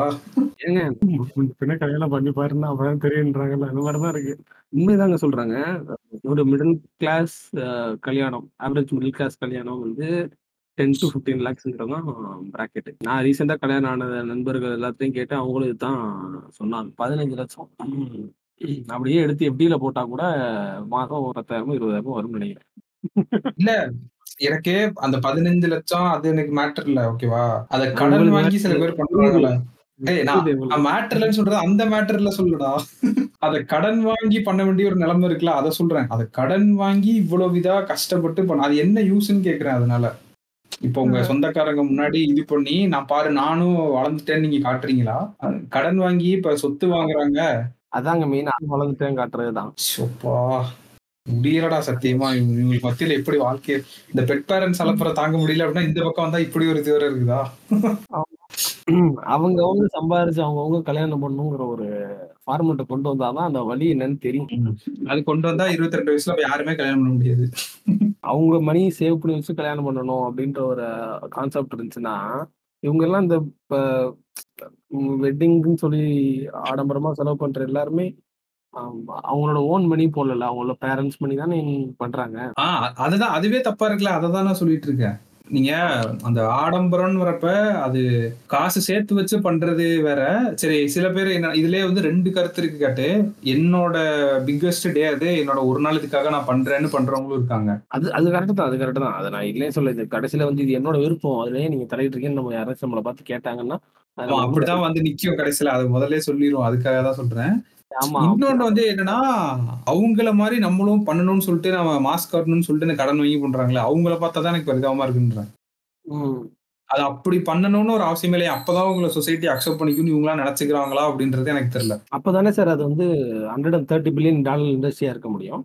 உங்களை மாதிரி அக்கறை இல்லாம இருந்தா இந்த இண்டஸ்ட்ரியா பாத்துக்கிறது நீங்க பாத்துப்பீங்களா? என் ஃப்ரெண்ட் ஒரு வேலையை பார்த்தா இதே மாதிரி, அது நான் முன்னாடியே ஒரு பாட்காஸ்ட் சொல்லியிருக்கேன்னு நினைக்கிறேன். இப்ப அவனால வந்து அந்த இண்டஸ்ட்ரிக்கே லாஸ் ஆயிருச்சு. என்னன்னா அவங்க அக்காவுக்கு வந்து கல்யாணம் பண்ணா, சரியா? யாருக்குமே சொல்ல, எங்களுக்கு கூட சொல்ல, ஃப்ரெண்ட்ஸுக்கு கூட சொல்லடா. ஒரு கோயிலுக்கு போனான், ஒரு முருகன் கோயிலா அம்மன் கோயில எங்கேயோ போனான். அக்கா கல்யாணம், அவங்க அக்கா, அவன் அம்மா, அப்பா, அவ்வளவுதான். டக்குன்னு போட்டோ எடுத்து வாட்ஸ்அப்ல ஸ்டேட்டஸ் போட்டு முடிச்சுட்டான்டா. ஒரு என்டையர் இண்டஸ்ட்ரியே தெருவுக்கு கொண்டு வந்துட்டான். போட்டோகிராஃபர் கூட கிடையாது, அவன் போன்லேயே எடுத்துக்கிட்டான்டா. ஏதோ இந்த ஒரு 20K 25K போன் தான் வச்சிருக்கான், ஓகே ஐபோனோ ஏதோ வச்சிருக்கான், ஒன் பிளஸ் எனக்கு கரெக்டா தெரியல. நான் அதான் யோசிச்சேன், இவன் ஒருத்தன் இப்படி பண்ணதை வந்து நாளைக்கு ஒரு ஊரே பண்ணுச்சுன்னு வச்சுக்கோ, ஏன் இது வந்து ஹைபாத்தட்டிக்கல் ஒரு சிச்சுவேஷன் வச்சுக்கோ, ஒரு எவ்வளவு பெரிய இண்டஸ்ட்ரி தெருவில் வந்து நிற்கும் தெரியல ஒரு வெட்டிங் சீசன்ல. அதான் யோசிச்சேன், இவன் ஒரு ஆள் பண்ணதை வந்து ஊருக்கு 100 பேர் பண்ணானுங்கன்னா எப்படி இருக்கும் ஒரு வெட்டிங் சீசன்ல. இந்த ஈவெண்ட் மேனேஜர்ஸ், இந்த கல்யாணத்துக்கு டான்ஸ் ஆடுறவங்க, சமையல்காரங்க, என்ன ஒண்ணு போடுங்க, கல்யாணத்தை ஓவரா நல்லா ஓவர் சிம்பிளிஃபைடா பண்ணிட்டு வாசல் வைப்பாங்கல்ல, அந்த கேட் வெட்ஸ் அப்படின்னு போடுவாங்கல்ல, அந்த இடத்துல ஒரு பெரிய ஒரு பேனர் வைக்க போறேன், என்ன I'm not stupid to spend like how you have spent for your daughters and son. இப்படி ஒரு பேனர் வச்சுட்டு வாங்கடா வாங்க. அப்பதான் முதல்ல அது எல்லாரும் கோவப்பட்டாங்க, எங்க ஃப்ரெண்ட்ஸ் எல்லாம் எங்களையாவது கூப்பிட்டு இருக்கலாமே அப்படின்னு சொல்லிட்டு. எனக்குமே அந்த கோவம் தான் இருந்துச்சு. பட் அவன் கடைசியில பண்ணது வந்து த மோஸ்ட் எக்கனாமிக்கல் ஒரு மேரேஜ் வந்து அவன் பண்ணியிருக்கான். எந்த செலவும் இல்லை, இது ஜஸ்ட் அன் அதர் டே அப்படின்ற மாதிரி போயிட்டு கோயிலுக்கு போற மாதிரி கிளம்பிட்டு ட்ரெஸ் மட்டும் வாங்கியிருக்கான்னு நினைக்கிறேன், வேற எதுவும் பெருசா இது பண்ணவே இல்லை. இப்போ ஹாப்பியா இருக்காங்க. அடுத்து பேபி ஷவர் எல்லாமே தனியாவே பண்ணிக்கிட்டாங்கடா, யாரையும் எதுவும் கூப்பிடவே இல்லை, பேபி ஷவருக்கும் கூப்பிடல, அவங்களே எல்லாத்தையும் பண்ணிக்கிட்டாங்க. அதை மேபி ஒரு ரிலேட்டிவா இருந்தாங்கன்னா என்னப்பா இப்படி பண்ணிட்டீங்கன்னு சொல்லியிருப்பாங்க. எனக்கு அதை பார்த்தாலும் சூப்பரா நீ பண்ணது, அவன் 15 லட்சம் மிச்சப்படுத்திருக்காண்டா, எனக்கு அப்படி இருந்துச்சு. தேவையில்லாம ஒரு கடனை போட்டு கிராண்டா பண்றேன்னு சொல்லி அந்த கடனை அடைச்சுக்கிட்டு அப்படி ஒரு வாழ்க்கையை வாழ்றதுக்கு வாழாமல் இருந்துடலாம்ல, ஏன் அப்படி கஷ்டப்பட்டு வரணும்? இப்ப நீ சொத்து வாங்கி, நான் சேர்த்து வச்சு சொத்து வாங்குறேன், கடன் வாங்கி வீடு கட்டுறேன்னா அது வேற விஷயம், அது ஒரு அசெட் உனக்கு, என்னைக்குனாலும் இதாக போகுது. இந்த ஒரு நாள் செலவு பண்றதோட என்ன திருப்பி கொடுக்க போகுதுன்னு எனக்கு தெரியவே இல்லையே. ஆமா விடுங்க, ஏதோ நம்ம கடமையே சொல்லிட்டோம். அதுக்கப்புறம் நம்ம வந்து இதுக்கப்புறம் இன்னொரு ஒரு நல்ல ஒரு நியூஸ், ரோபோ நல்ல news. I'm expecting, I'm rooting for this scheme to come true அப்படின்ற மாதிரி தான். அது என்னன்னு பார்த்தீங்க அப்படின்னா, Pradhan Mantri mega integrated textile region and apparel, இந்த மாதிரி ஒரு பார்க் ஒன்று இது பண்ண போறேன். இது வந்து இந்த பட்ஜெட்ல அறிவிச்ச ஒரு திட்டம், டெக்ஸ்டைல் பார்க்கா? ஆமா, மெகா டெக்ஸ்டைல் பார்க்ஸ். சரிங்களா, ஓகே. இந்த பார்க் வந்து கிட்டத்தட்ட 2 million ஜாப்ஸ் வந்து இண்டஸ்ட்ரிக்கு கொண்டு வரும் அப்படின்னு சொல்றாங்க ரோபோ, இந்த பார்க் மூலமா. இதுக்கு வந்து கரண்ட்லி வந்து பார்த்தீங்கன்னா 70,000 ஏக்கர் வந்து கேட்டிருக்காங்களாம் ஸ்டேட்டுக்கு, எல்லா ஸ்டேட் இன் சென்ஸ். இதில் செலக்ட் ஆன சில ஸ்டேட்ஸ், 13 ஸ்டேட்ஸ் வந்து இதில் செலக்ட் ஆயிருக்கு. ரொம்ப டாப் 5 ஜிடிபி ஸ்டேட் கண்டிப்பாக இருக்குமே. இப்போ கர்நாடகா, குஜராத், தமிழ்நாடு, தெலுங்கானா, குஜராத், கர்நாடகா, மத்திய பிரதேஷ், உத்தரப்பிரதேஷ், மகாராஷ்டிரா எல்லாமே வந்துருச்சு. ஓகே, இதெல்லாம் வந்துச்சு. இது போக இன்னும் சில இதெல்லாம் இருக்கு. ஸோ பாசிபிளி இஃப் இந்த 70 crores இன்வெஸ்ட்மெண்ட், சாரி 70 crore ஏக்கர்னு சொல்லிட்டேன், தப்பா சொல்லிட்டேன், சாரி. 70 crore இன்வெஸ்ட்மெண்ட்ஸ் வந்து இதில் உள்ள போட்டு பண்ண போறாங்க. எத்தனை ஏக்கர்னு எனக்கு தெரியல, எவ்வளோ லேண்ட்ஸ்கேப் இந்த 70 crore 70,000 crore, sorry 70,000 crore. It's a mid day in Bangalore, feel so cloudy, அதனால லைட்டா பிஸியா இருக்கு பாப்பானு. இவனுக்கு டேட்டா சொல்லிட்டு இருக்கானுங்களா அப்படின்னு பயப்படாதீங்க. நீங்க சொல்ற டேட்டாவெல்லாம் நீங்க டப்பாவும் அவசியமே இல்லை, நீங்க போய் பாத்துக்கலாம். அதான். ஸோ பேசிக்கலா எனக்கு நான் இதெல்லாம் சொல்ல வந்தேன் அப்படின்னா, இவங்க இந்த 70,000 கோடியில போட்டு உருவாக்க போற இந்த மெகா இன்டெகிரேட்டட் டெக்ஸ்டைல் ரிலீஜியன் இருக்கு, ரீஜியன் இருக்கு இல்லையா, இது வந்து எனக்கு தெரிஞ்சு ஒரு உண்மையிலே ஒரு இந்தியா வந்து ஒரு டெக்ஸ்டைல் இண்டஸ்ட்ரியில ஒரு ஸ்பாட்ல வைக்குமா அப்படின்ற மாதிரி எனக்கு தோணுது. Maybe it could become make India as one of the hub for the textile இது அப்படின்றதுக்கு வருமா அப்படின்ற ஒரு இது இருக்கு. நடந்துச்சுன்னா நல்லா இருக்கும். ஏன்னா 2 million ஜாப்ஸ் கிரியேட் ஆகுதுன்றப்போ நல்லதுதான், நல்ல விஷயம் தான் அது. இதுக்கு நான் என்ன சொல்லணும்னா இப்போ இந்த நியூஸை கேட்டுட்டு இருக்கவங்க, இந்த நியூஸுக்கும் உங்களுக்கும் சுத்தமா சம்மந்தம் இல்லை அப்படின்னு நீங்க நினைக்க முடியாது. நீங்க படிச்சுக்கிட்டு இருந்தீங்க அப்படின்னா நீங்க பாருங்களேன், ஆர்டிஃபிஷியல் இன்டெலிஜென்ட், டிஜிட்டல் மார்க்கெட்டிங், இதெல்லாம் ஒரு பக்கத்து இருந்தாலும் நிறைய இண்டஸ்ட்ரி இருக்கு. டெக்ஸ்டைல் இண்டஸ்ட்ரியில இப்போ 2 million ஜாப்ஸ் வருதுன்னு சொல்லியிருக்கேன்ல, இவ்வளோ ப்ராடக்ட்ஸ் கிரியேட் ஆக போகுது சொல்லியிருக்கேன்ல, யாருக்காச்சும் இந்த நியூஸை கேட்டவங்க ஃபேஷன் டிசைனர்ஸ்க்கு இது எவ்வளோ ஸ்கோப் வரும்னு தோணுச்சா? அது தோணும். நீங்கள் அது அந்த மாதிரி நீங்கள் பார்க்கணும். ஒரு இண்டஸ்ட்ரி குரூப் இவ்வளோ வருது, 70,000 கோடி போடுறாங்க, இந்த மாதிரி ஒரு ஸ்கீம்லாம் வரப்போகுது, இந்த மாதிரி வரப்போகுதுன்னா how you can groom yourself according to that if you are passionate about in that industry அப்படின்ற மாதிரி பாருங்க. இது நான் அதுக்காக இந்த நியூஸ் நான் எதுக்கு எடுத்துருந்தேன்னா, மெயினாக வந்து you can have a career or skill developed within இந்த டெக்ஸ்டைல் இண்டஸ்ட்ரிக்குள்ளே இருக்க ஏதாச்சும் ஒரு நியமம் ஃபேஷன் டிசைனிங்காக இருக்கலாம், எதுவாக வேணா இருக்கலாம். அது எனக்கு தெரியல, ஏன்னா நான் ஒரு டெக்ஸ்டைல் இண்டஸ்ட்ரியோட எக்ஸ்பர்ட் கிடையாது. ஆனால் நீங்கள் இப்போ ஒரு கேட்டுட்ருக்க, நீங்கள் பேஷனேட் அவரில் வேறு யாராச்சும் பேஷனேட்டாக இருக்க உங்களுக்கு தெரியும் அப்படின்னா அவங்ககிட்ட இந்த நியூஸை போடலாம். நீங்கள் ஏன்னா அவங்களுக்கு 1000 வழிகள் இருக்கும். இப்போது ரோபோக்கிட்ட வந்து கேட்டிங்க அப்படின்னா டிஜிட்டல் மார்க்கெட்டிங்லாம் என்னப்பா அப்படின்ற மாதிரி கேட்டிங்கன்னா அவர் அதில் 1000 ஜாப் சொல்லுவார். ரெசியோன்னு ஒன்று இருக்குது, பெய்டுன்னு ஒன்று இருக்குது, இது அப்படின்னு அது சொல்லுவார். சரிங்களா? அது மாதிரி இப்போ இந்த டெக்ஸ்டைலில் இருக்கவங்க இதில் இருக்கவங்க கேட்டால் உங்களுக்கு 1000 வரிகள் தெரியணும், நான் தெரிஞ்சிருக்கணும்னு நம்புகிறேன். ஸோ அது மாதிரி இருக்கும், உங்களுக்கு நிறைய ஆப்பர்ச்சுனிட்டிஸ் இருக்கும், அது எதுவும் உங்களுக்கு சூட்டபுளாக இருக்கோ அதை இது பண்ணிக்கலாம். Not only jobs, in terms of jobs மட்டுமே நான் சொல்லலை, even in terms of you start a business அப்படின்னாலுமே இங்கே பாருங்கள், எந்த ஏரியாவில் இப்போ ஸ்டார்ட் பண்ணணும்னு யோசிச்சுட்டு இருந்திருப்பீங்க. சரிங்களா? எந்த இண்டஸ்ட்ரியில் நம்ம இது பண்ணலாம் அப்படின்னு. அப்போ இந்த இதை வந்து ஓகே மேபி நம்ம இந்த இண்டஸ்ட்ரியில் இன்வெஸ்ட் பண்ணலாமா? இஃப் உங்ககிட்ட மேபி பணம் நிறையா இருக்கலாம், நீங்கள் வந்து ஏதாச்சும் இன்வெஸ்ட் பண்ணணும்னு நினைக்கலாம், ஏதாச்சும் பிஸ்னஸ் ஸ்டார்ட் பண்ணணும்னு நினைக்கலாம், எங்கே பண்ணலாம், என்ன இது எங்கே ஆப்பர்ச்சுனிட்டி இருக்குல்ல அப்படின்னா இந்த நியூஸ் அதுவும் உங்களுக்கு ஒரு ஆப்பர்ச்சுனிட்டி. அது ஸோ இப்படி தான் கனெக்டிங் த டாட்ஸுங்கிறது நடக்குது அப்படிங்கிறது ஒரு எக்ஸாம்பிளோட சொல்லணும். இந்த நியூஸோடன்னு சொல்லலாம், இதை எடுத்துக்கிற வச்சுருந்தேன். ஆமாம், நீங்கள் வந்து இப்போ ஒரு இது சொன்னீங்கல்ல, நான் ஒரு அருமையான பிஸ்னஸ் வார் வந்து ஒன்று கொண்டு வந்திருக்கேன். ஸோ போன வாரம் நம்ம என்ன சொன்னோம் அப்படின்னா, Reliance is launching Campa Cola அப்படின்னு சொன்னோம்ல. என்னடா டிஸ்ட்ரிபியூட்டர்ஸ் இன்னும் சண்டை, ஏதாவது ஒரு பிட் நியூஸாவது வருமே அப்படின்னு சொல்லிட்டு வெயிட் பண்ணிட்டு இருந்தேன். இந்த வந்துருச்சு. ஸோ நம்மளுக்கே தெரியும், லிசனர்ஸ் யாராவது நீங்கள் நோட் பண்ணுற பல வருஷமாக ஃபாலோ பண்ணிருந்தீங்கன்னா, ஜியோ மார்ட் வந்தப்போ நம்ம ஒரு நியூஸ் கவர் பண்ணோம், கேட்டேன் ஞாபகம் இருக்கா? டிஸ்ட்ரிபியூட்டர்ஸ் வந்து ப்ரொடெஸ்ட் பண்றாங்க, ஏகப்பட்ட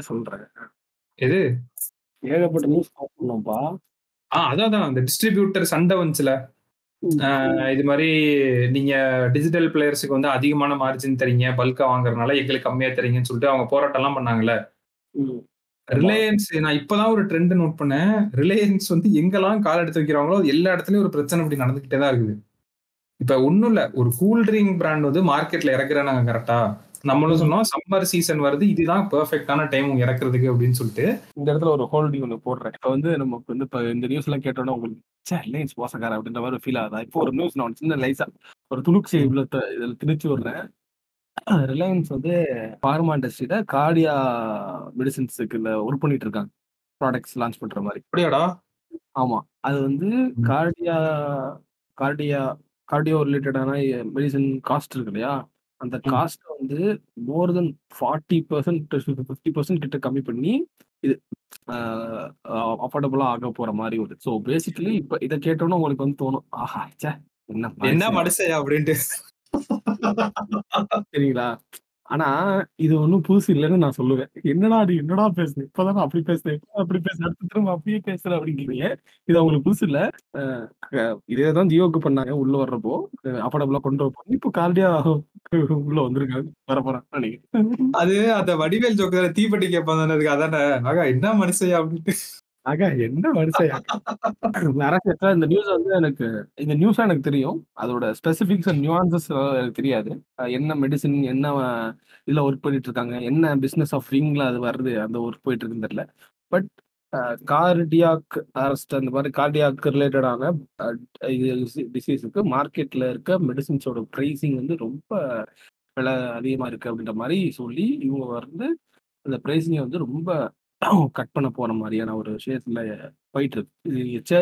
சர்ச் பண்ணி பாருங்க பிசினஸ், கேட்டீங்க அப்படின்னா உங்களுக்கு டீட்டெயிலாக தெரியணும். நீங்கள் வாங்க நம்ம கேம்பா கோலா வைக்குவாங்க. ஸோ என்ன சொல்கிறாங்கன்னா, இப்போ நீங்கள் ரெண்டு பேரும் சண்டை போட்டுக்கிறனால எங்களோட மார்ஜின் அடி வாங்குது அப்படின்றாங்க. இப்போ கோக் வந்து 15 ரூபாய்க்கு வித்துட்டு இருந்தான்ல, இப்போ கேம்பா கோலா வந்து 10 ரூபாய்க்கு விற்கிறனால அவன் என்ன பண்ணியிருக்கான்னா ஒரு 5 ரூபா குறைச்சு அவனும் இப்ப கீழே வர வேண்டியதா இருக்குல்ல. இவன் இப்ப கீழே குறைச்சான் அப்படின்னா என்ன ஆயிரும்னா, அந்த மார்ஜின் வந்து அது அவங்களுக்கும் ரிஃப்ளெக்ட் ஆகும். கம்பெனி வந்து ஃபுல் காசை பொறுப்பேற்றுக்காதுல, அது அப்படியே வந்து டிஸ்ட்ரிபியூட்டர்ஸ் மேல அதை வந்து இறக்குவாங்க. அப்படியே இப்ப இது பண்றது வந்து அன்எத்திக்கல் பிசினஸ் பிராக்டிஸ் அப்படின்னு அவங்க சொல்றாங்க. எனக்கு அது அப்பதான் புரியல, பிசினஸ்ன்னு இறங்கிட்டா அதுல என்னங்க அது எத்திக்ஸ் அன்எத்திக்கல் அப்படின்லாம் சொல்ல முடியும். அப்படி பார்த்தோம்னா ஜியோ ஃபர்ஸ்ட் வந்தது வந்து ஒரு எத்திக்கல் ப்ராக்டிஸ்ன்னு சொல்ல முடியுமா? ஃப்ரீயா டேட்டாவை கொடுத்து நான் கஸ்டமர்ஸ் எடுத்துக்கிறேன், அது வந்து ரூல்ஸ் எல்லாம் ஒன்றும் கிடையாதுல, இப்படிதான் பண்ணணும் அப்படிதான் பண்ணணும் அப்படின்னு சொல்லிட்டு. ஸோ இதுல நம்ம again you have to get into technicalities. Business ethics வேற, பிசினஸ் லா வேற. பிசினஸ் எத்திக்ஸ் அப்படின்னா அஸ் அ பிசினஸாவே you should have some sort of moral code to follow அப்படின்றாங்க. உனக்குன்னு ஒரு கோடு போட்டுக்கிற மாதிரி ஒரு moral code to follow. So for example இப்போ நீங்கள் ஒரு B2B ஆர்கனைசேஷன் ஒர்க் பண்ணுறீங்கன்னு வச்சுக்கோங்களேன், சேல்ஸ்ல ஒர்க் பண்ணுறீங்க அப்படின்னா you will come across other B2B salesman whose selling the same product from different company, சரிங்களா? ஆனால் உங்க கம்பெனி எப்படி நீங்க கம் அக்ராஸ் பண்ணீங்கன்னு வச்சுக்கோங்களேன், நீங்க பிச் பண்ண போன இடத்துல அவங்களும் பிச் பண்ணுவாங்க உங்க ப்ராடக்ட், அவங்களும் பிச் பண்ணுவாங்க. அது மாதிரி அவங்க அவங்க அப்போ வந்து ஆப்போசிட்ல கேட்டுட்டு இருக்காங்களே நம்ம. இப்போ நான் வந்து ரோபோட்ட பிச் பண்றது இந்த மாதிரி நீங்க இது பண்ணுங்க, இந்த ப்ராடக்ட் வாங்கிக்கங்க அப்படின்னு சொல்லி. அதே மாதிரி இன்னொருத்தர் வந்து இப்போ வந்து பிச் பண்றாரு, ட்ரக்லான வந்து பிச் பண்றாரு இந்த மாதிரி இதாங்க, ஏன் ப்ராடக்ட் வாங்கிக்கங்க அப்படின்னு. இந்த கோட்டிங்க வந்து நான் வந்து வெளியே சொல்ல மாட்டேன் மோஸ்ட்லி. ஆக்சுவலா எனக்கு ரோபோ கொடுத்த கோட்டையும் நான் வந்து உங்க எடுத்து அவங்க சொல்லிட மாட்டேன். ஏன் அப்படியே சொன்னாலும் எப்படி சொல்லுவாங்கன்னா, எனக்கு இதோட கம்மியா கிடைக்குது இன்னொரு இடத்துல அப்படின்னு தான் சொல்லுவாங்க. இந்த கம்பெனி இந்த ப்ராடக்ட் எனக்கு இதோட கம்மியா தர்றாங்க அப்படின்னு எக்ஸ்பிளிசிட்டா சொல்ல மாட்டாங்க. அது வந்து லா கிடையாது, சொல்லலாம், ஆனா எத்திக்ஸ் அப்படின்பாங்க. அது ஒரு எத்திக்ஸ். அந்த மாதிரி உங்க கேட்கறாங்க ஒரு எத்திக்கலா வந்து பார்த்து பண்ணலாமேப்பா அப்படின்னு, பார்த்து பண்ணுங்க கொஞ்சம் அப்படின்ற ஒரு டேர்ம் இருக்குல்ல, அந்த மாதிரிதான் அவங்க இந்த டிஸ்ட்ரிபியூட்டர்ஸ்லாம் கேட்கறது கொஞ்சம் எத்திக்கலாக இருக்குதான் அப்படின்னு சொன்னாங்க. எத்திக்கலாம் when it comes to pricing அதெல்லாமே வந்து இதெல்லாம் நம்ம எத்திக்கல் ரொம்ப பார்க்க முடியாது. ஏன்னா பிரைசிங்ல நம்ம என்ன எத்திக்கல் பேசுறது, என்னோட ப்ராடக்ட் என்னோட பிரைசிங் அப்படின்னும் பண்ணலாம். பட் டிஸ்ட்ரிபியூட்டர்ஸ் பாயிண்ட் ஆஃப் வியூல இருந்து பார்த்தா என்னோடக்குலாம் மார்ஜின் அடி வாங்குது, உனக்கு தான் I'm doing business for you only, இல்லை உனக்கு தான் நான் பண்றேன். அந்த ஆங்கிள் அவங்க கேட்கறாங்க நினைக்கிறேன். இல்ல அதான் இப்ப என்னன்னா, இப்ப கேம்பா கோலா வராம இருந்துச்சுன்னா 15 ரூபா பாட்டில் கோக் விற்கிறதுக்கு அவங்களுக்கு ஒரு பிரைஸ் கிடைக்கும்ல, மார்ஜின் கிடைக்கும்ல. இப்ப அவன் அதை 10 ரூபான்னு இறக்கிட்டான்ல கேம்பா கோலா வந்ததுனால, இவங்களோட பிராண்ட் வார் வந்து எங்களுக்கு பிரச்சனை உண்டாக்குதுன்னு சொல்றாங்க. டெஃபினட்டா உண்டாக்குது. அதே நம்ம இப்ப ஒரு பொருளை வந்து அதே 200 ரூபாய் 10 ரூபாய்க்கு வர கோக்கால விற்க முடியுது அப்படின்னா அவங்க வந்து அதுல எவ்வளவு மார்ஜின் அவங்க வச்சிருந்துருக்காங்க பாருங்க கோக்கு. நான் அததான் கேட்க வந்தேன். அப்ப உன்னால விற்க முடியும், உன்னால கம்மியா விற்க முடியற அளவுக்கு உங்க மார்ஜின் இருந்திருக்கு, அப்ப அவ்வளவு ரேட்ல நீங்க இது பண்ணி இருக்க, சரிங்களா? இதுல நடுவுல இருக்க இவங்க ஏன் டிஸ்ட்ரிபியூட்டர்ஸ் ஏன் இப்ப டக்குன்னு கதறாங்கன்னா, அதுல அவங்களுக்கும் ஒரு மார்ஜின் இருக்கும். இப்போ 15 ரூபா கோக்குன்னா உதாரணத்துக்கு சொல்றேன், 15 ரூபா கோக்கு எவ்வளவு டிஸ்ட்ரிபியூட்டருக்கு வரும்னு நினைக்கிறீங்க? ஒரு 1%, 2%, அதுக்கு மேல இருக்காது பெருசா. ஏன்னா வால்யூம் கேம்ல இதெல்லாம் 15 ரூபா 10 ரூபா பொருள்லாம் தானே, எவ்வளவு வால்யூம் விற்கிறோமோ அதுக்கேற்ற மாதிரி தானே காசு. நிறைய இது பண்ணுவாங்க, ரொம்ப அண்டர் செல்லாம் பண்ணுவாங்க. பண்றப்ப என்னன்னா 6 ரூபாய்க்கு எல்லாம் எடுப்பாங்க ரொம்ப 15 ரூபா கோக்க, சரிங்களா? இப்ப 10 ரூபா தண்ணி பாட்டில் இருக்குல்ல, 10 ரூபா இந்த லோக்கல் பிராண்ட்ஸ் இருக்கும் பாத்துருக்கீங்களா? அந்த 10 ரூபா ஒரு பாட்டில் தண்ணி பாட்டில் வந்து 3 ரூபாய்க்கு எடுத்துலாம் பாத்திருக்கேன் நான். 10 ரூபாய்க்கு 3 ரூபா இங்க இருக்கு பாருங்க. அப்போ இவ்வளவு நாள் 15 ரூபான்னு உங்ககிட்ட இருந்து ஒரு மார்ஜின் கேப்ப இப்ப வந்து டீலர் கொடுக்குறப்ப ஓகேப்பா உங்களுக்கு 8 ரூபான்னு கொடுக்கலாம் அப்படின்னு கொடுக்குறாங்கன்னு வச்சுக்கோங்க. இவங்க வந்து இதுல இருந்து அவங்க ஹோல்சேலருக்கு போறப்போ அவங்க வந்து என்ன சொல்லுவாங்கன்னா, நான் 8 ரூபாய்க்கு எடுக்கிறேன், சரி உனக்கு ஒரு 12 ரூபாய்க்கு தர்றேன் அப்படின்னு அங்கேருந்து ஒரு 3 ரூபா மார்ஜின் வச்சு ஹோல்சேலில் 12 ரூபாய்க்கு, ஹோல்சேலில் அங்கேருந்து 3 ரூபாயிலேருந்து அவன் 12 ரூபாய்க்கு எடுக்கிறாங்கல்ல, அவன் அங்கேருந்து அவனோட ஷாப்புக்கு 15 ரூபா ஒரு பாட்டில்னு போட்டு ஒரு ஒரு கேஸுக்குன்னு சொல்லி ஒரு 6 பாட்டில் எக்ஸ்ட்ரா இந்த மாதிரி கொடுக்குறதோ, இல்லை 12 ரூபாய்க்கு எடுத்த 15 ரூபா பாட்டில் 12 ரூபாய்க்கு எடுத்துட்டு 13 ரூபா 14 ரூபாய்க்கு கொடுக்குறதும் இருக்கும். ஸோ இவங்க பண்ண இந்த இது இருக்குல்ல, இப்போ இந்த ரீட்டைல டிஸ்ட்ரிபியூட்டரோட வால்யூம் அடி வாங்கும், மார்ஜின் அடி வாங்கும், ஹோல்சேலரோட மார்ஜின் அடி வாங்கும், அவங்க எல்லாமே அடி வாங்கினப்ப இதுல இருக்க மிடில் மேன்ஸ் வந்து அவங்களுக்கு கிடைக்கிற லாபம் வந்து கம்மியாகுது. ஓ அவங்க காண்டாமா அவன் இல்ல, நான் சொல்றது இப்ப ரிலையன்ஸ் என்ட்ரார் இடம் எல்லாம் பிரச்சனை ஏன் சொல்றேன்னா, பாரு ஜியோ மார்ட்னு ஒண்ணு ஆரம்பிச்சாங்களா, அவங்க ஜியோ மார்ட்னு ஆரம்பிச்சிருப்பே வந்து டிஸ்ட்ரிபியூட்டர்ஸ் தெருவில் இறங்கி போராட்டம் பண்ணாங்க. இப்ப கேம்பா கோலான்னு வந்திருக்கு, கேம்பா கோலான்னு வந்தோடனே பாருங்க கோக்கு வந்து நீ வந்து பிரைஸை குறைச்சிட்டா எனக்கு அடி வாங்குதுன்றாங்களே. அவங்க பண்றதே வந்து அதுக்கு ஒரு பிரிடேட்டரி பிரைசிங்கா. அந்த ஜியோவோட பிளே புக்கு தான் அவங்க எல்லாத்துலயுமே பிளே பண்ணிட்டு இருக்காங்க ரிலையன்ஸ் மார்க்கெட். ஏன்னா அவங்க வந்து லேட் என்ட்ரி மார்க்கெட்டுக்கு, ரொம்ப லேட். ஆமா, லேட்டா என்ட்ரார் ஒருத்த வந்து மார்க்கெட் பிடிக்கணும்னா ஒரு வழியே இல்ல, நான் முதல்ல ப்ளீட் ஆயிக்கிறேன், ப்ளீட் ஆயிட்டு மார்க்கெட்டை பிடிச்சிட்டு அப்புறம் இது பண்ணிக்கிறேன், அது எங்க போய் நிப்பாட்டும் அப்படின்றதையும் வந்து நம்ம பாத்துட்டோம். இப்ப ஏர்டெலோட ஆவரேஜ் ரெவன்யூ பெர் யூசர் சொன்னோம்ல, ஆமா, இப்ப Campa Cola versus Coca Cola வந்து சேம் அந்த ஏர்டெல் வெர்சஸ் ஜியோ கதை தான் இங்கேயும். இப்ப ஜியோ உள்ள வந்துட்டான்னு சொல்லிட்டு ஏர்டெல் இறக்கணும், எல்லாரும் காலியானானுங்க. இப்ப ஆவரேஜ் ரெவன்யூ ப்ரொடியூசர் ஏத்திட்டே வரல, ஏன்னா வேற வழி இல்லை, உன்னால ஸ்விட்ச் பண்ண முடியாது வேற பிராண்டுக்கு. நான் கொடுக்கறதாண்டா நீ வாங்கியானுன்றதுனாலதான் 110 ரூபா 120 ரூபா இருந்த ஆவரேஜ் ரெவன்யூ ப்ரொடியூசர் 160 ரூபா போயிருக்கு. அதேதான் இப்ப இந்த கோக் இதுலயும் நடக்க போகுது. இவன் ஃபர்ஸ்ட் எனக்கு அதுல ஒரு டவுட் என்னன்னா, அந்த பிராண்ட் வந்து கேம்பா கோலா வந்து ஏதோ ஐகானிக் பிராண்ட் அது இதுன்னு சொல்றாங்களே, எனக்கு தெரியல, பவன்டா மாதிரியோன்னு தெரியல நாட்டுல. எனக்கு அந்த ஒரு இது இருக்குது, எல்லாமே ஐகானிக்னு சொல்லிட்டு இறக்கணும், எல்லாமே வந்து பயங்கரமாலாம் ஒன்றும் மூவ் ஆகல நம்ம மார்க்கெட்ல. இப்ப ரீசெண்டாவே நிறைய லான்ச் வந்து நடந்துச்சு, இந்த ஜாவா பைக்கு.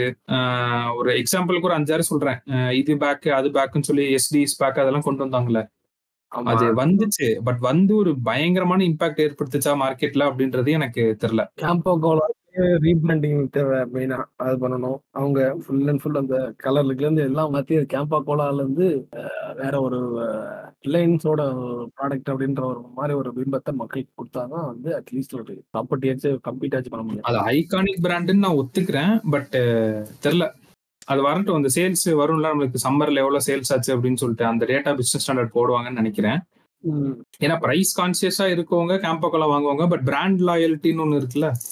ஆமா ஆமா, 80s 90s கொடி கட்டி பறந்த பிராண்ட் அதெல்லாம் ஓகே தான். இதுக்கு நடுவில் 30 வருஷம் இருக்கே, அந்த ஒரு விஷயத்த நம்ம பார்க்கணும். ஏன்னா அந்த கேப்ல தான் வந்து பெப்சிகோக்கெல்லாம் வளர்ந்ததே. இந்த கேம்பா கோலா வந்து ஒரு டைம்ல கொடி கட்டி பறந்த டைம்ல தான் இவன் உள்ள என்ட்ராகி 40 வருஷமா ஒரு டாமினேட்டிங் பொசிஷன் வந்து பிடிச்சி வச்சிருக்கானுங்க கோக் பெப்சி எல்லாம். ஸோ அதை மறுபடியும் ஒரு இந்தியன் பிராண்ட்னால இது பண்ண முடியுமா அப்படின்றது, அதுக்கு ஒரு வழி இல்லை. ப்ரெடேட்டரி பிரைசிங் பண்ணாதான் அவனால உள்ள வர முடியும். அவன் பண்ணது வந்து தப்பு ரைட் எல்லாம் நம்ம யாருமே சொல்ல முடியாது. ஆனா அவன் என்ட்ரார கார்டியாக் மெடிசன்ல என்ட்ரான்றது உண்மையிலே எனக்கு ஒரு ஷாக்கு தான். அந்த பக்கம் கால் வச்சாங்க அப்படின்றதே எனக்கு தெரியல. அப்ப அந்த இந்த கம்பெனியை வாங்கினது அதுக்காக தான் கரெக்டா. அந்த ஃபார்மா கம்பெனி என்னது, ரிலையன்ஸ் ஒரு ஃபார்மா கம்பெனி உனக்கு பேர் போச்சு. ஆமா ஆமா, இவன் பேர் வந்து போச்சுங்க, நீங்க பார்த்து சொல்லுவோம். ஆமா, சோ அது இது எல்லாமே தான் நெட்மெட்ஸா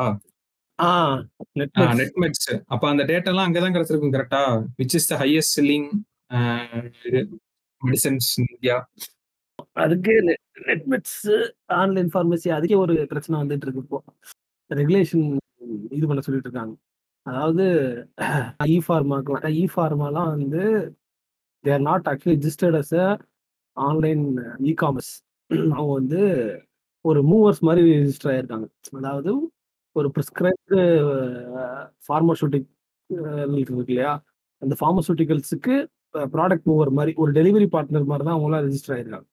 ஏன்னா by the time when this online medicines come இல்லையா கேம் இல்லையா, அப்போ வந்து அப்படி ஒரு சட்டமே கிடையாது. ஏன்னா அந்த மாதிரி ஒரு ஃப்ரேம் ஒர்க்கே கிடையாது, லீகல் ஃப்ரேம் ஒர்க்கே. ஸோ அவங்க வந்து ரெஜிஸ்டர் ஆனப்போ வந்து இந்த மாதிரி தான் ஆனாங்க, ஒரு மூவர் மாதிரி, ஒரு தேர்ட் இது மாதிரி. உங்கள் ஃபார்மசூட்டிக்கல்ஸ்லேருந்து குட்டை வந்து என் டெலிவரி பண்ணுற ஒரு இது அப்படின்ற மாதிரி தான் இது பண்ணி வச்சுருக்காங்க.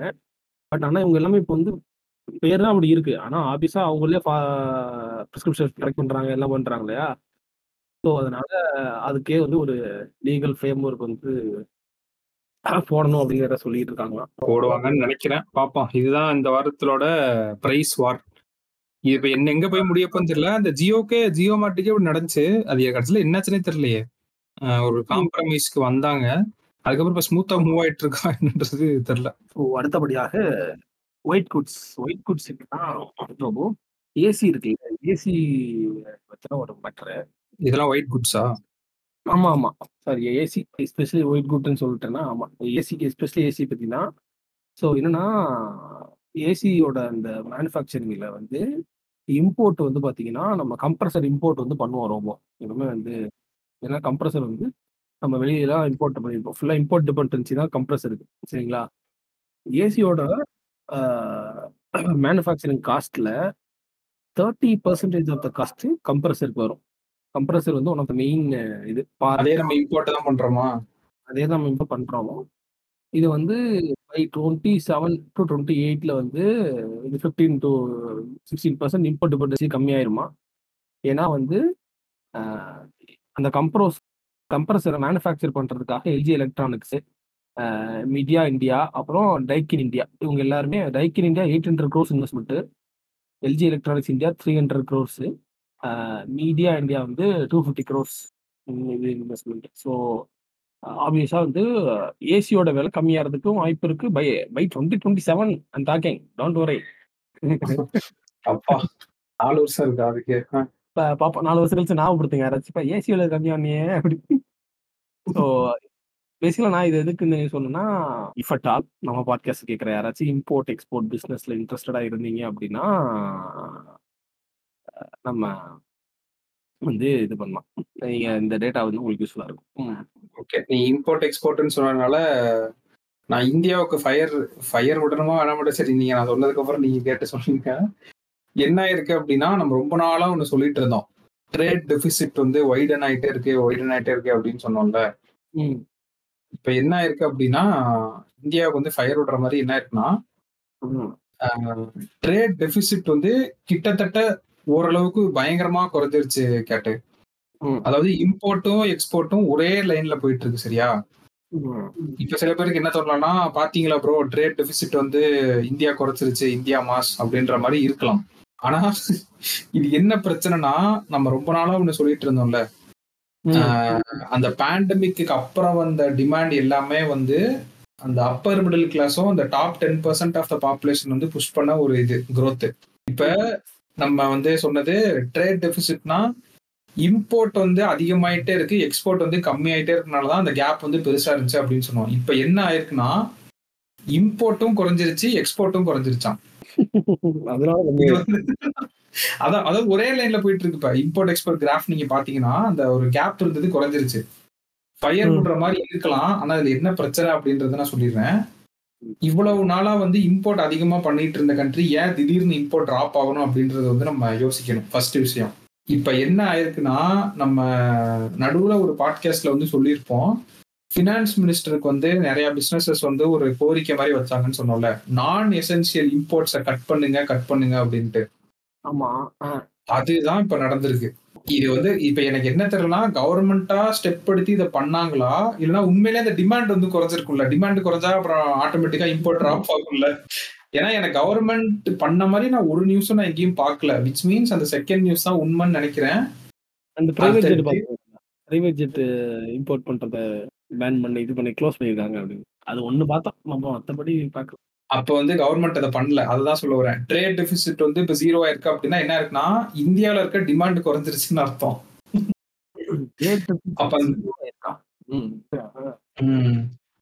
இப்ப ரிசெஷன்ல இல்ல, கரெக்டா?